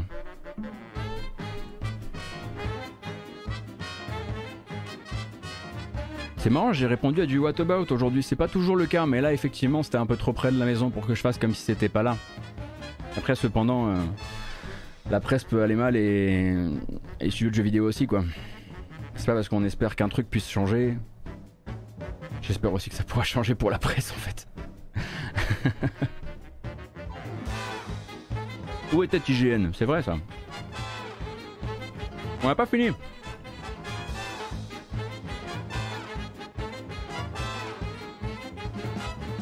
Rendez-moi mon nez SVP. En revanche, on fait plus la fête. La bamboche, c'est terminé. On a essayé de me piquer mon nez.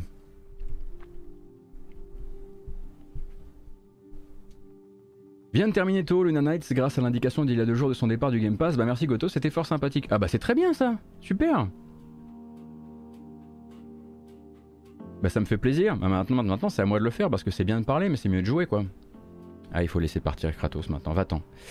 Euh, donc un petit dernier point sur la situation actuelle autour de Activision et surtout la situation euh, juridique, judiciaire, ah, je sais plus, d'Activision.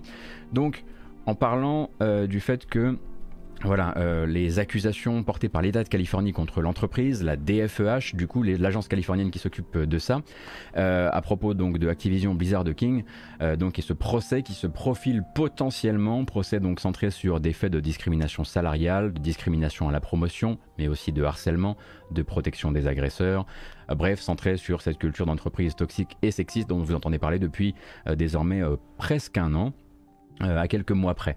Et donc laisser rampante au sein du groupe, et tout particulièrement, je rappelle parce que c'est très souvent un truc qui revient, les gens n'ont pas bien compris, euh, tout particulièrement au sein de Blizzard et même du vieux Blizzard avant même l'arrivée d'Activision. Mais maintenant c'est Activision qui répond de ces choses-là et qui répond du ménage qu'ils auraient pu ou ne pas faire. Bref, Euh, la riposte officielle d'Activision vis-à-vis de ce dossier, donc de ce dossier d'accusation, ça a été de déposer, il y a quelque temps maintenant, une demande officielle qui visait à réduire le scope, le cadre de la plainte, euh, en empêchant en fait la DFEH de garder dans, son dossier d'accusation les témoignages issus donc de ce qu'on appelle aux États-Unis les temp workers, donc euh, les gens qui ne travaillent pas en contrat à plein temps euh, chez Activision, qui interviennent de manière ponctuelle, en intérim, en mission, en contrat court. Donc le but, euh, c'était de dépouiller la DFEH d'une partie de ses preuves, et ils ont vraiment tenté le tout pour le tout, et donc demandé grosso modo, si on, voilà, si on fait un gros trait, euh, à, un juge, donc dans une affaire liée euh, à la condition des travailleuses et des travailleurs d'Activision, d'accepter de faire deux poids deux mesures. De dire oui nous on, gérera- on s'occupera de la douleur des gens en CDI mais celle des gens en CDD et en intérim euh, on va pas on, on- voilà on va pas on va pas s'en occuper maintenant. Alors ils l'ont effectivement euh, tourné différemment hein. ils ont présenté en fait la preuve que lors de l'ouverture officielle parce qu'il faut bien comprendre que tout ça c'est absolument pas des choses qui ont été faites dans le feutré. En 2018 la DFEH quand elle commence à enquêter sur Activision elle annonce elle, elle prévient Activision du fait qu'elle commence à enquêter sur eux C'est une enquête qui a duré deux ans. Hein.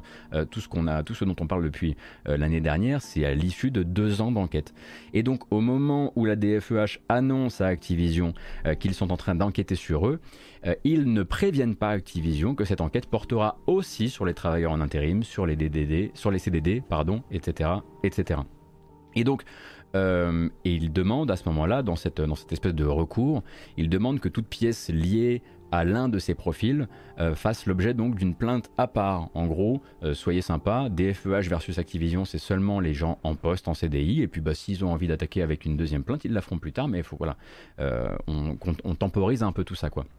Donc, le juge de la Cour supérieure de Los Angeles a rejeté la demande d'Activision, et ça, on l'a appris hier ou avant-hier, et il considère en fait que la plainte parle d'elle-même et peint parfaitement l'image d'une entreprise où, que l'on soit en contrat longue durée ou que l'on soit en intérim, on est exposé aux mêmes comportements et aux mêmes abus de pouvoir d'Activision. C'est donc une bonne nouvelle pour la défense des intérêts euh, des employés par l'État de Californie, qui va donc pouvoir utiliser l'intégralité du matériel réuni durant ces deux années d'enquête. Et donc au passage, euh, cette récente décision de justice, elle nous permet aussi de mieux comprendre bah, le cadre euh, calendaire de ce fameux procès qui devrait avoir lieu si effectivement euh, Activision ne fait pas obstruction d'une fois de plus ou n'essaie pas de jouer la montre, parce qu'ils ont, ça, fait grosso modo six mois qu'ils jouent la montre. Il faut bien comprendre que ce procès, j'imagine tant attendu, euh, par les gens qui voudraient bien savoir bah, ce que ça va donner, jusqu'où en fait euh, l'État de Californie va acculer Activision autour de tout ça. Et eh ben le procès, lui, il est prévu pour fin février 2023 et pas avant. Et ça, c'est la date de, comme je le disais, c'est la date pour l'instant, sans les prochaines obstructions ou tentatives de recours, etc. Fin février 2023, ça nous emmène quand même pas trop trop loin euh, du fameux juin 2023 qui, qui vient souvent symboliser dans l'inconscient collectif euh, la date un peu butoir du projet euh, de rachat d'Activision par Microsoft. Hein. Ça pourrait arriver avant, mais au plus tard, Microsoft pourrait entrer en plein contrôle d'Activision à la mi-2023. Et donc c'est vrai que c'est vraiment pas très très loin hein, par rapport à ce procès, et c'est aussi pour ça hein, que durant toute la communication autour du projet de rachat, Microsoft mettait autant l'accent sur le fait que euh, Bobby Kotick resterait dans l'intervalle. Et on avait parlé ici en matinale. Euh, il reste aussi, certes, pour rendre les clés et puis pour euh, voilà, mettre les affaires en ordre, mais aussi pour répondre de ces actes quand viendront les procès. Il y a celui-ci de la DFEH, donc qui est maintenant calé à fin février 2023, mais ce n'est pas le seul. Et on a eu aussi d'autres informations à propos d'une autre enquête qui, elle, est celle de la SEC, alors là, vous allez dire sur le chat la SEC dit, parce que vous avez l'habitude, et moi aussi j'ai l'habitude. Euh, mais donc, euh, Bobby Kotick est ciblé euh, par une, une enquête par l'autorité des marchés américains.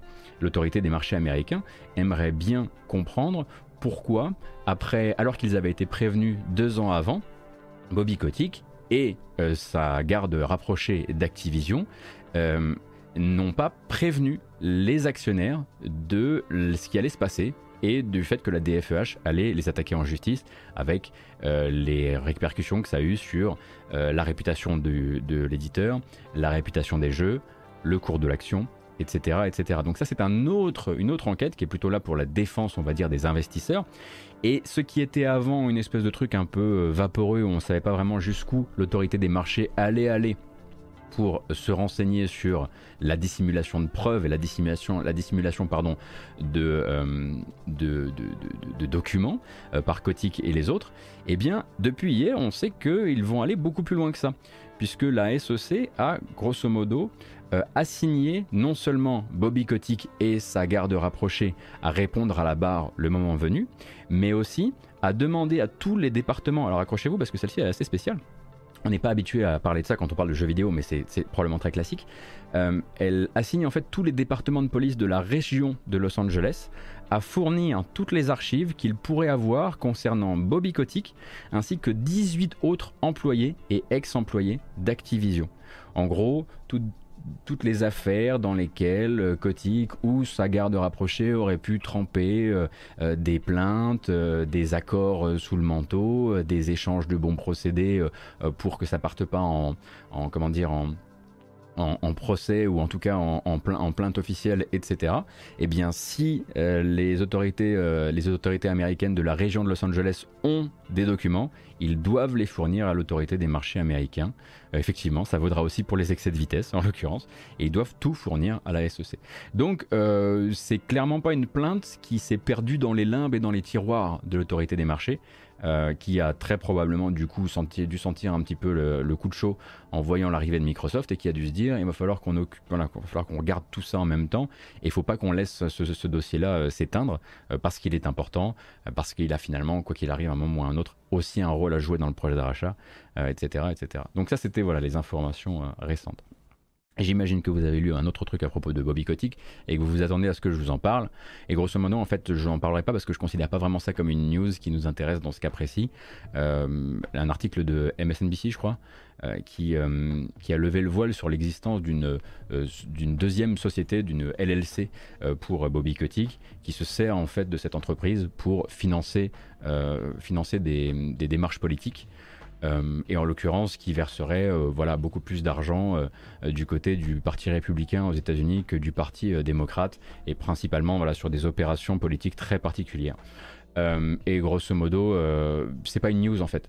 On a plein d'articles qui en parlent, mais je pense que quasiment tous les millionnaires doivent avoir au moins une petite société comme ça qui n'est pas vraiment leur nom, avec laquelle ils viennent peser dans la balance financière de la politique américaine.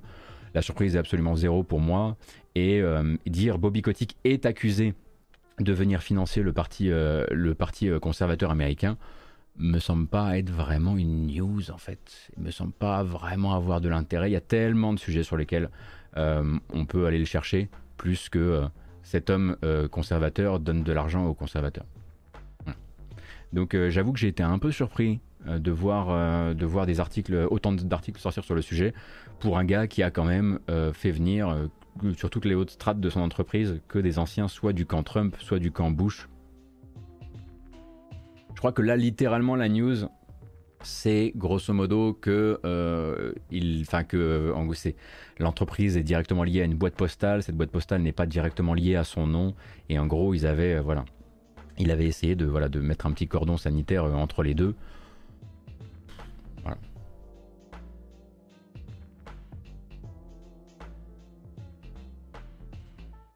Oui, voilà, c'est quoi Des gens financent l'un des deux partis majoritaires aux US. voilà.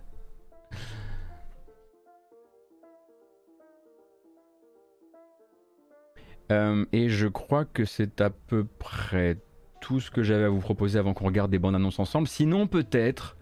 Euh, euh, ah oui, si, bah ça c'est alors ça c'est de la niche et ça va, ça va être à vous de m'expliquer en quoi c'est bien. Mais dans les récents donc, comment on appelle ça? Les euh, comptes à rebours, les comptes à rebours teasing qu'on a pu voir sur internet.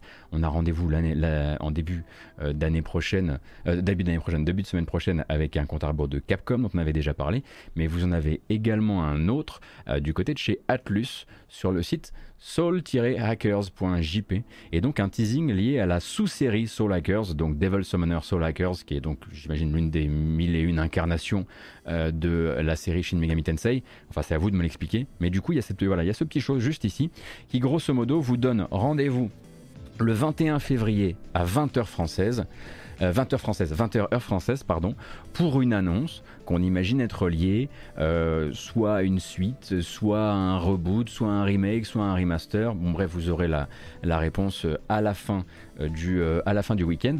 Et il me semble que le 21 février, ce sera aussi bah, justement la fin de ce, de ce compte à rebours de Capcom. Donc deux projets à dévoiler du côté de chez Atlus et du côté de chez Capcom, dont on parlera du coup très probablement en plus, nous, dans la matinale de mercredi matin.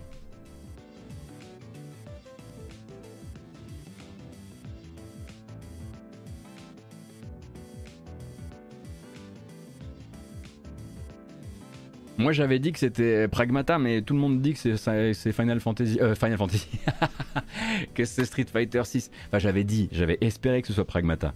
Euh, j'ai pas d'informations, mais j'avais voilà, l'espoir un peu bête que ce soit, que ce soit Pragmata. Quoi. Tant pis, tant pis. Manifestement, on n'a on a pas l'air d'être parti euh, pour ça. Euh, bah écoutez, c'est l'heure pour nous de regarder des bandes annonces, si je dis pas de bêtises. D'accord, ça tombe à la fin du Capcom Pro Tour, donc il y a moyen. On, l'aura jamais Pragmata, c'est pas possible. Le pire serait une grosse collection de NFT Capcom. Bah ça il va y, en avoir, mais j'imagine qu'ils auront au moins l'autre ils n'auront pas l'autre cuidance d'en plus en faire un, teasing comme ça avec un, compte à rebours. Pas, pas comme Konami. A d'ailleurs en parlant de ça, parce que vous savez qu'en ce moment ça, c'est au compte-goutte hein, les déclarations de chez euh, Platinum Games. Euh, mais du coup, euh, les, les, observateurs de l'industrie venus d'Occident qui ont encore l'occasion de discuter avec Atsushi Inaba et avec Hideki Kamiya ont eu l'occasion de leur demander leur avis sur le blockchain gaming et sur les NFT. Et grosso modo, ils se sont, ils se sont exprimés comme étant extrêmement extrêmement non inintéressés, non intéressés par, par, la, par les applications actuelles de la techno. Et quand on leur a dit, mais regardez, Konami, ils ont l'air d'adorer ça, Camille a une phrase qu'on n'oubliera pas de sitôt qui est Si ça sent l'argent, Konami est déjà dessus. Et euh, on est sur un Camilla euh, plutôt, euh, plutôt classique. Un jeudi dans la vie de, de Camilla. Allez, les bandes annonces avec un contenu déjà disponible, euh, puisque évidemment là on va faire le tour de ce qui va sortir dans les jours, semaines, mois à venir, mais contenu déjà disponible. Euh, là à un moment c'est presque à se demander s'il faut pas aller genre intervenir chez eux pour leur dire c'est bon, vous pouvez vous arrêter. Hello Games qui avait dit maintenant on passe à autre chose, euh, continue à livrer du contenu pour No Man's Sky. Encore, encore, encore, encore. Et c'est marrant parce que dans la dernière matinale, je parlais du fait que maintenant c'est un jeu à la carte. En gros, tout ce que vous voulez avoir dans le jeu finira par arriver dans le jeu. J'ai l'impression que ça se confirme encore un peu là. I've seen things. A few things before.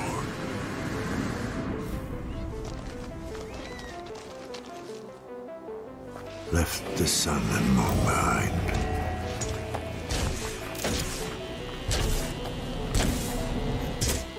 Galaxies waiting to be found. Planets, rich in resources. Battles to be fought.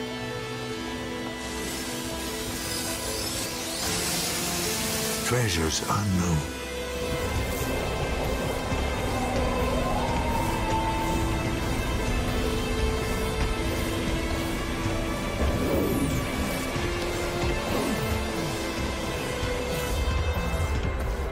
Universe you wouldn't believe.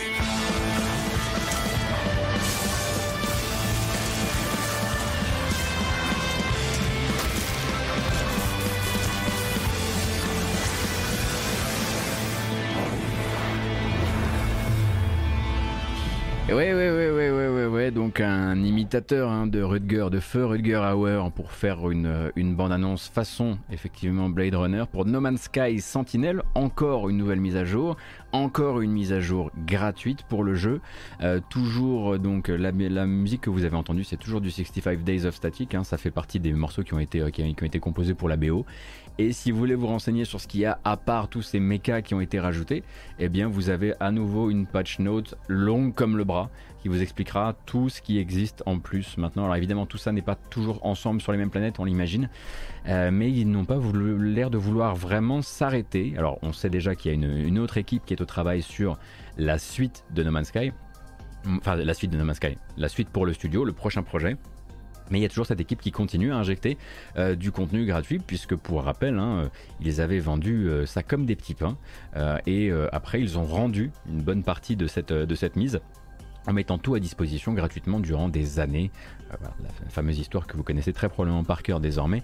Je vous laisse vous renseigner sur le contenu et pour est-ce que c'est bien, est-ce que c'est pas bien? Moi je pense que je n'aurai plus la force désormais de retourner, vu tous les jeux qui nous attendent sur No Man's Sky, mais je suis sûr qu'il y a encore probablement plein de gens qui, y vont régulièrement.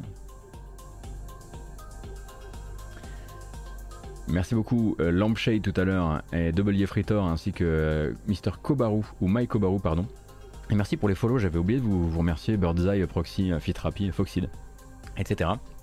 Nouvelle bande annonce, cette fois c'est pour l'arrivée d'un jeu qui existe déjà mais dans sa version sur sa version PSVR qui arrive le 23 février, donc la semaine prochaine, l'arrivée dans le casque de Sony de Sam Max et de l'épisode VR qui s'appelle euh, This Time It's Virtual.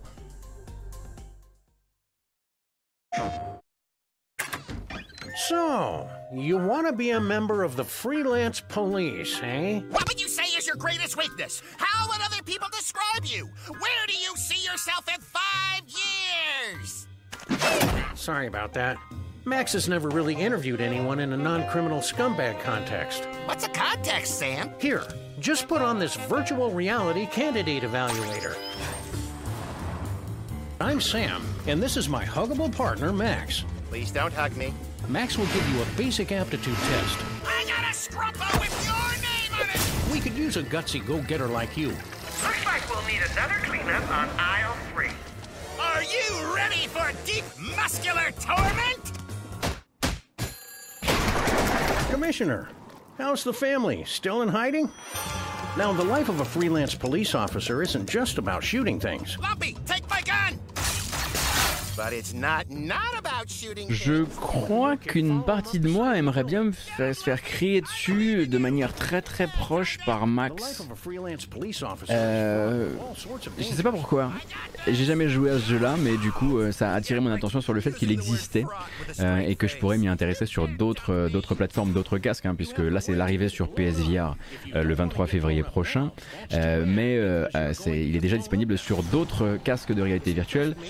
Et voilà donc pour bah, ce qui est un spin-off plutôt des Sam on va dire récents en 3D, hein, de tout ce qui a pu être euh, fabriqué euh, à partir de, euh, l'époque pardon euh, Telltale. Là, je sais pas qui s'occupe de l'écriture de celui-ci en l'occurrence.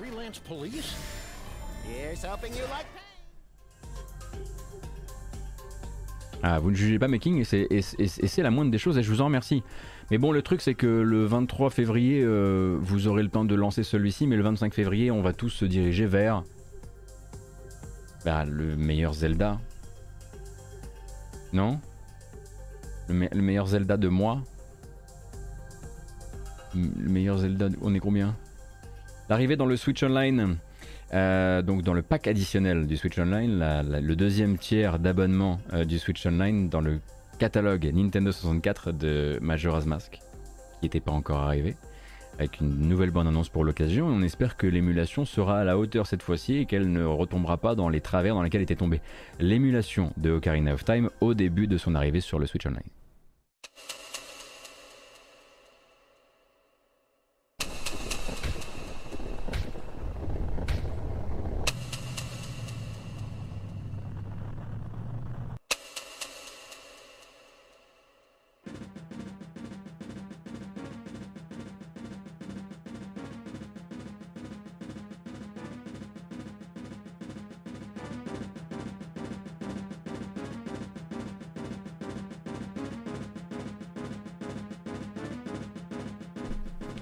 Pas non plus faire comme si c'était la seule et unique manière, déjà que le trailer est pas tip top, euh, de rejouer à Ocarina, et pardon, à Majora's Mask, hein, puisque vous avez notamment eu un, remaster que vous possédez même euh, peut-être.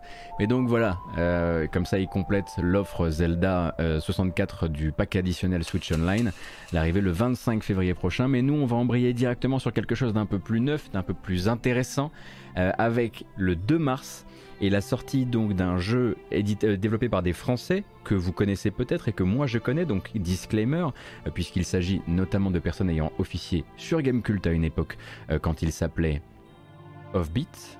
C'était Offbeat? Comment s'appelait cette, cette chronique? C'était Offbeat? Bref, je parle évidemment de Musical Story. C'était Afterbeat, pas Offbeat. Et je parle de Musical Story, un jeu que je vous avais présenté en stream et qui arrive le 2 mars sur Xbox, PC et iOS. Et le studio s'appelle Glitches. Souvenez-vous donc de ce jeu. This is Pinewood, the festival of dreams. So many people listening to us. Man, that atmosphere. The journey of a lifetime. We were on our way, but did we make it?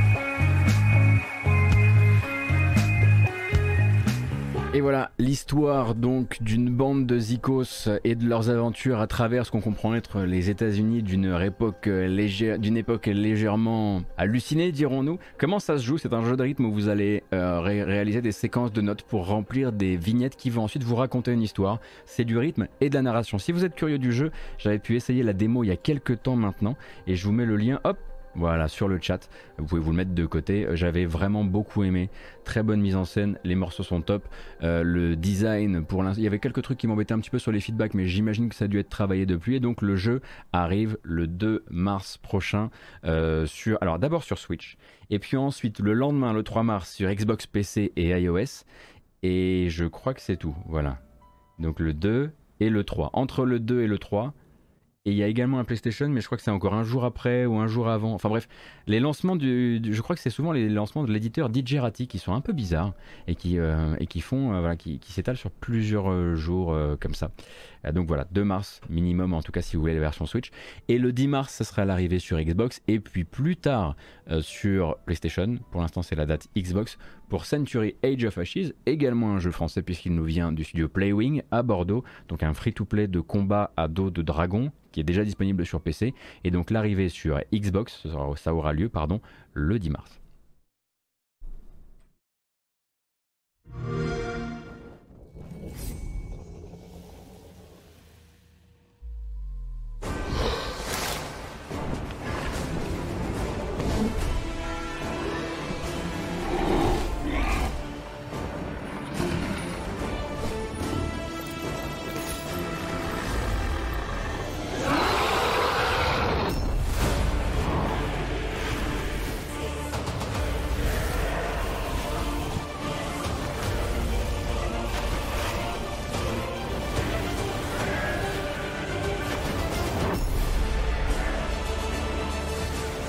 Je vous rappelle les bases, il s'agit de combats multiplayer en arène euh, à d'autres dragons, donc n'imaginez pas des missions à la, Panzer Dragoon, hein, c'est vraiment un free-to-play euh, en arène euh, comme vous avez pu...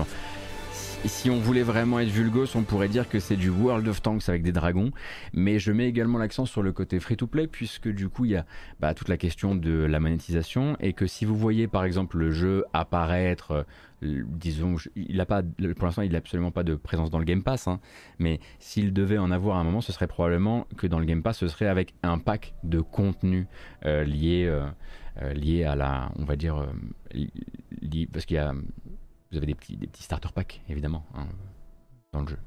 Mais sinon, il est gratuit. Ça s'essaye, hein, ça s'essaye sur PC. Moi, j'avais trouvé les, j'avais trouvé les sensations vraiment chouettes. Euh, à l'époque, euh, c'était une bêta, moi, et j'avais un peu peur pour le contenu. Il faut voir ce que ça vaut maintenant que le, jeu a vraiment pris son envol, si je puis me permettre. Désolé euh, désolé d'en être à- arrivé là. Et donc le 10 mars sur Xbox et plus tard sur PlayStation. 17 mars, en revanche, un jeu qu'on connaît un petit peu, dont on a déjà vu plusieurs bandes annonces, qui n'a pas toujours été convaincant en démo, mais là il y en a justement une nouvelle, ce serait l'occasion d'y retourner. Donc 17 mars sur PS5, PS4 et PC, un certain Anno Mutationem ou Anno Mutationem, et je pense que les images devraient vous rafraîchir euh, la mémoire.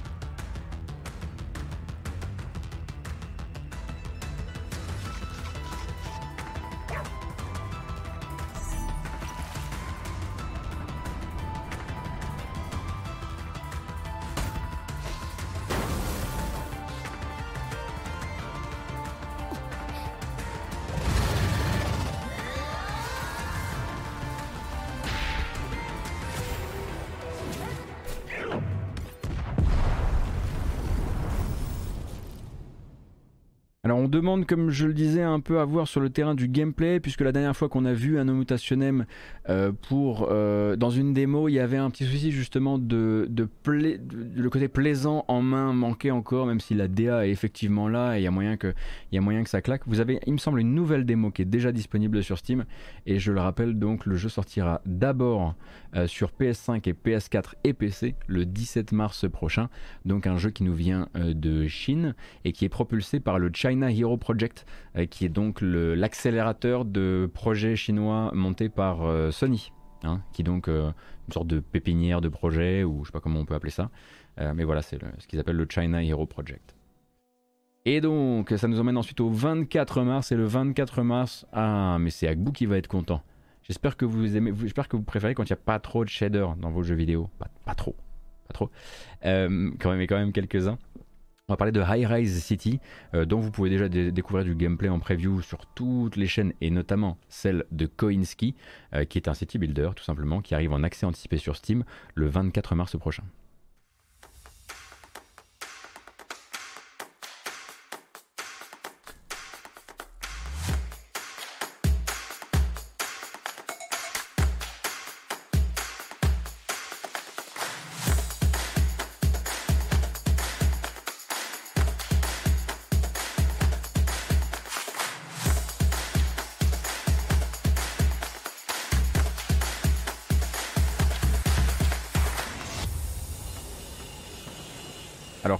Replacer un peu les choses, on rappelle que c'est un tout petit studio qui s'occupe de ça. hein. On n'est pas chez Paradox et c'est absolument pas, euh, c'est absolument pas un City Skylines. Mais High City donc se lancera le 24 mars prochain sur Steam et Good Old Games, euh, GOG pardon, en accès anticipé. Ce sera l'occasion de voir ce qu'il a à donner d'un point de vue vraiment du gameplay. Et je suis sûr que Agbu se fera un plaisir de vous streamer ceci, euh, ou peut-être même que moi d'ailleurs si je trouve le temps.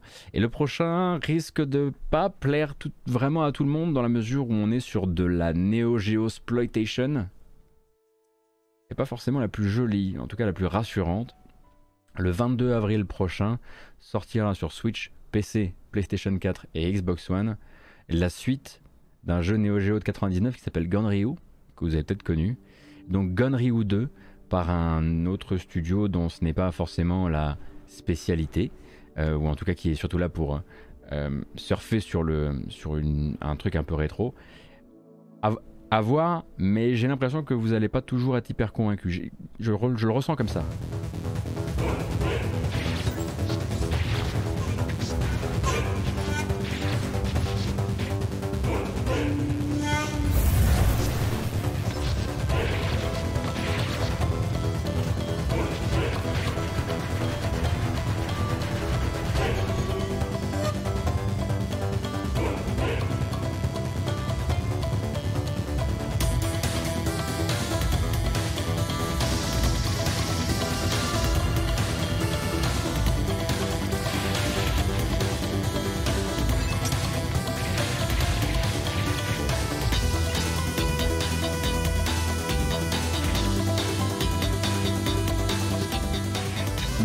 Vrai que cette espèce de design euh, parfois un peu pixel art, parfois un peu vectoriel, pour la suite du Gunryu de 99 sur Neo Geo, voilà, peut-être que certains auront des, doutes. Euh, après, tout le monde n'est pas là uniquement pour la DA, euh, donc il faudra, il faudra voir. Je le rappelle, ça sort le 22 avril sur console et PC. Le premier, hein, je vous laisse regarder, c'est vraiment du beau jeu.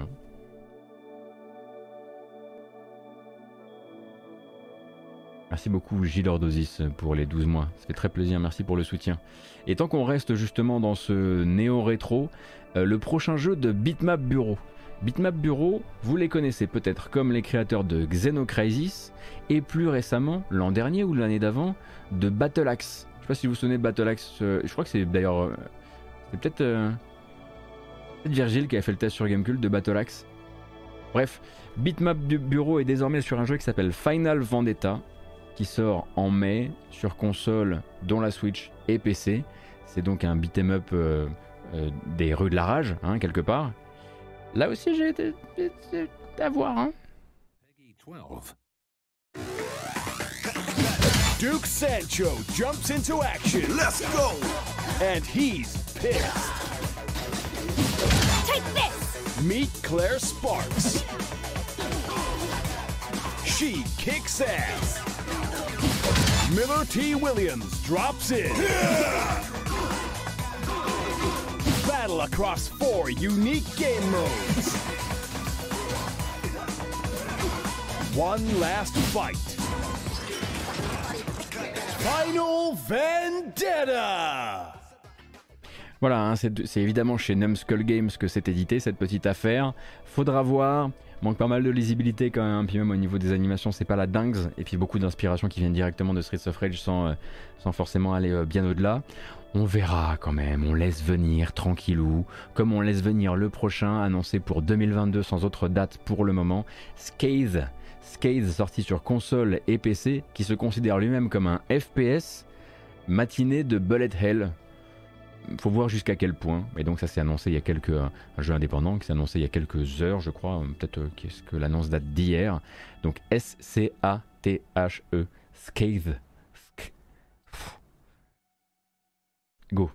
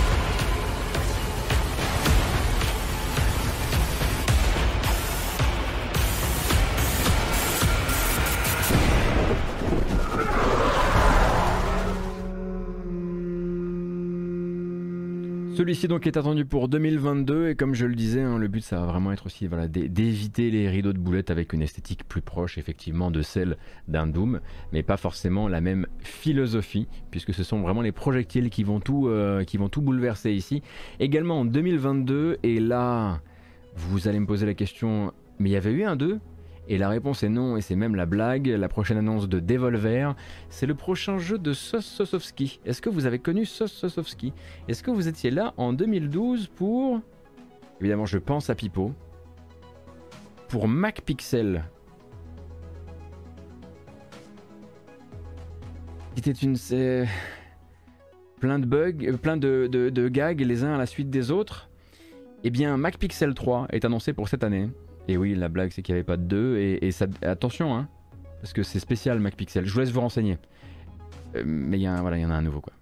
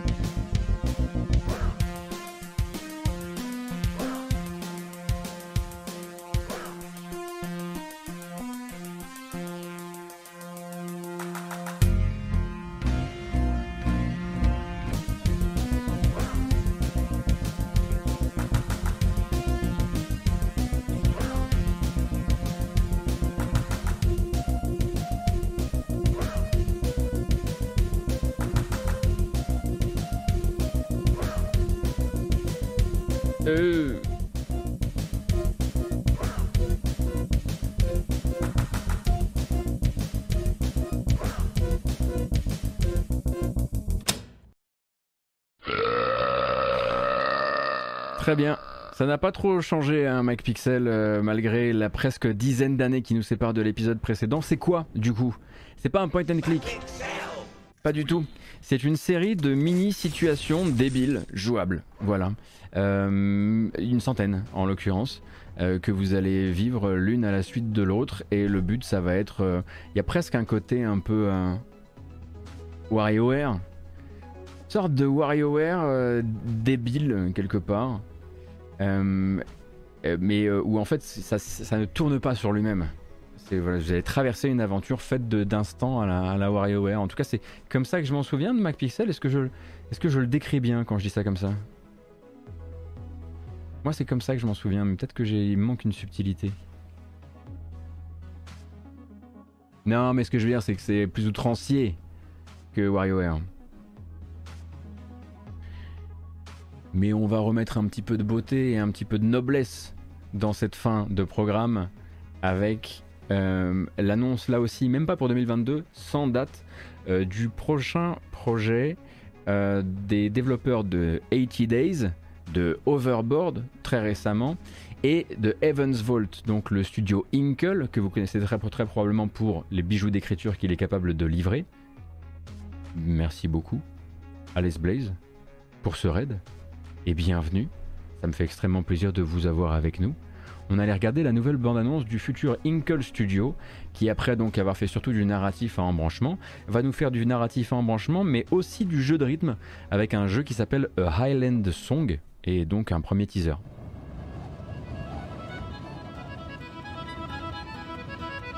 I must have climbed the hill behind the house a hundred times. I know stone. But after that hill, there's another. And then another again. And after all that, then that's the sea. And I've never been there.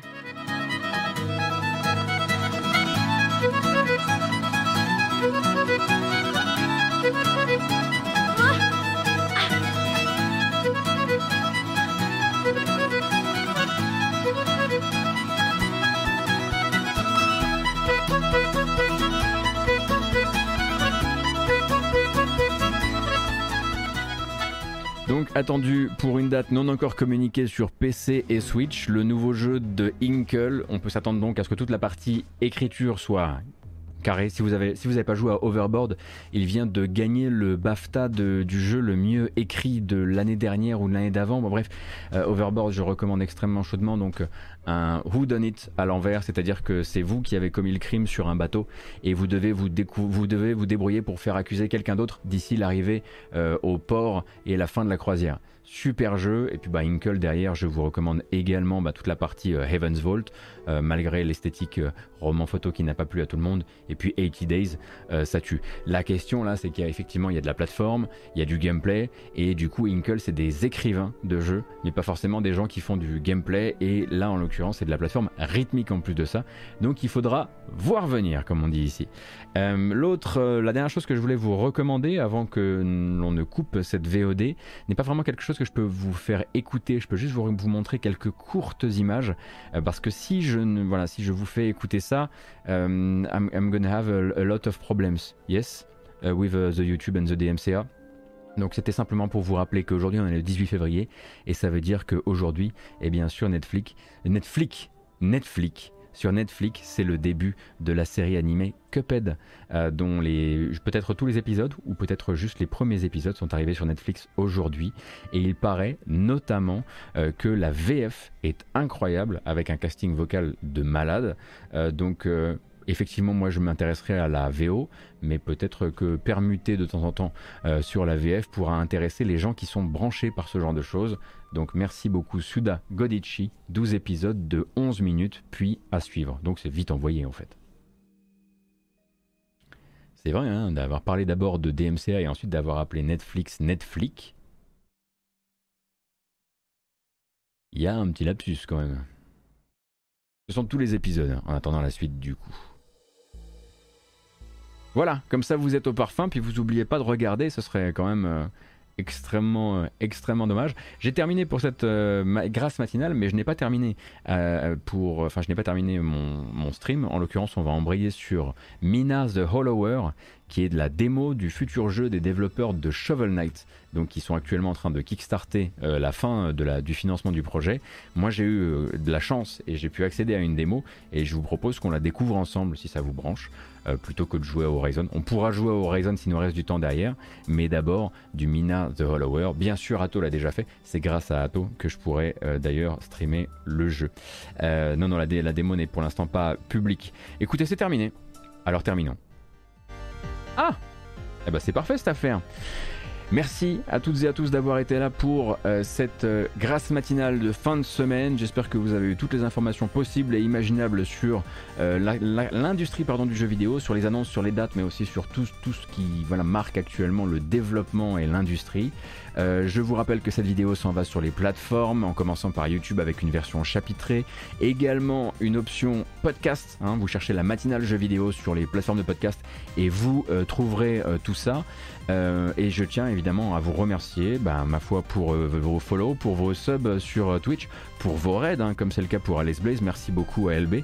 Euh, et je vous rappelle que si vous désirez à un moment ou à un autre faire la bascule par le moyen qui est le plus pérenne pour financer la matinale et aider à la financer, ça se passe sur Utip avec le QR code qui se trouve à l'écran. Ça vous emmènera sur utip.io slash gotos.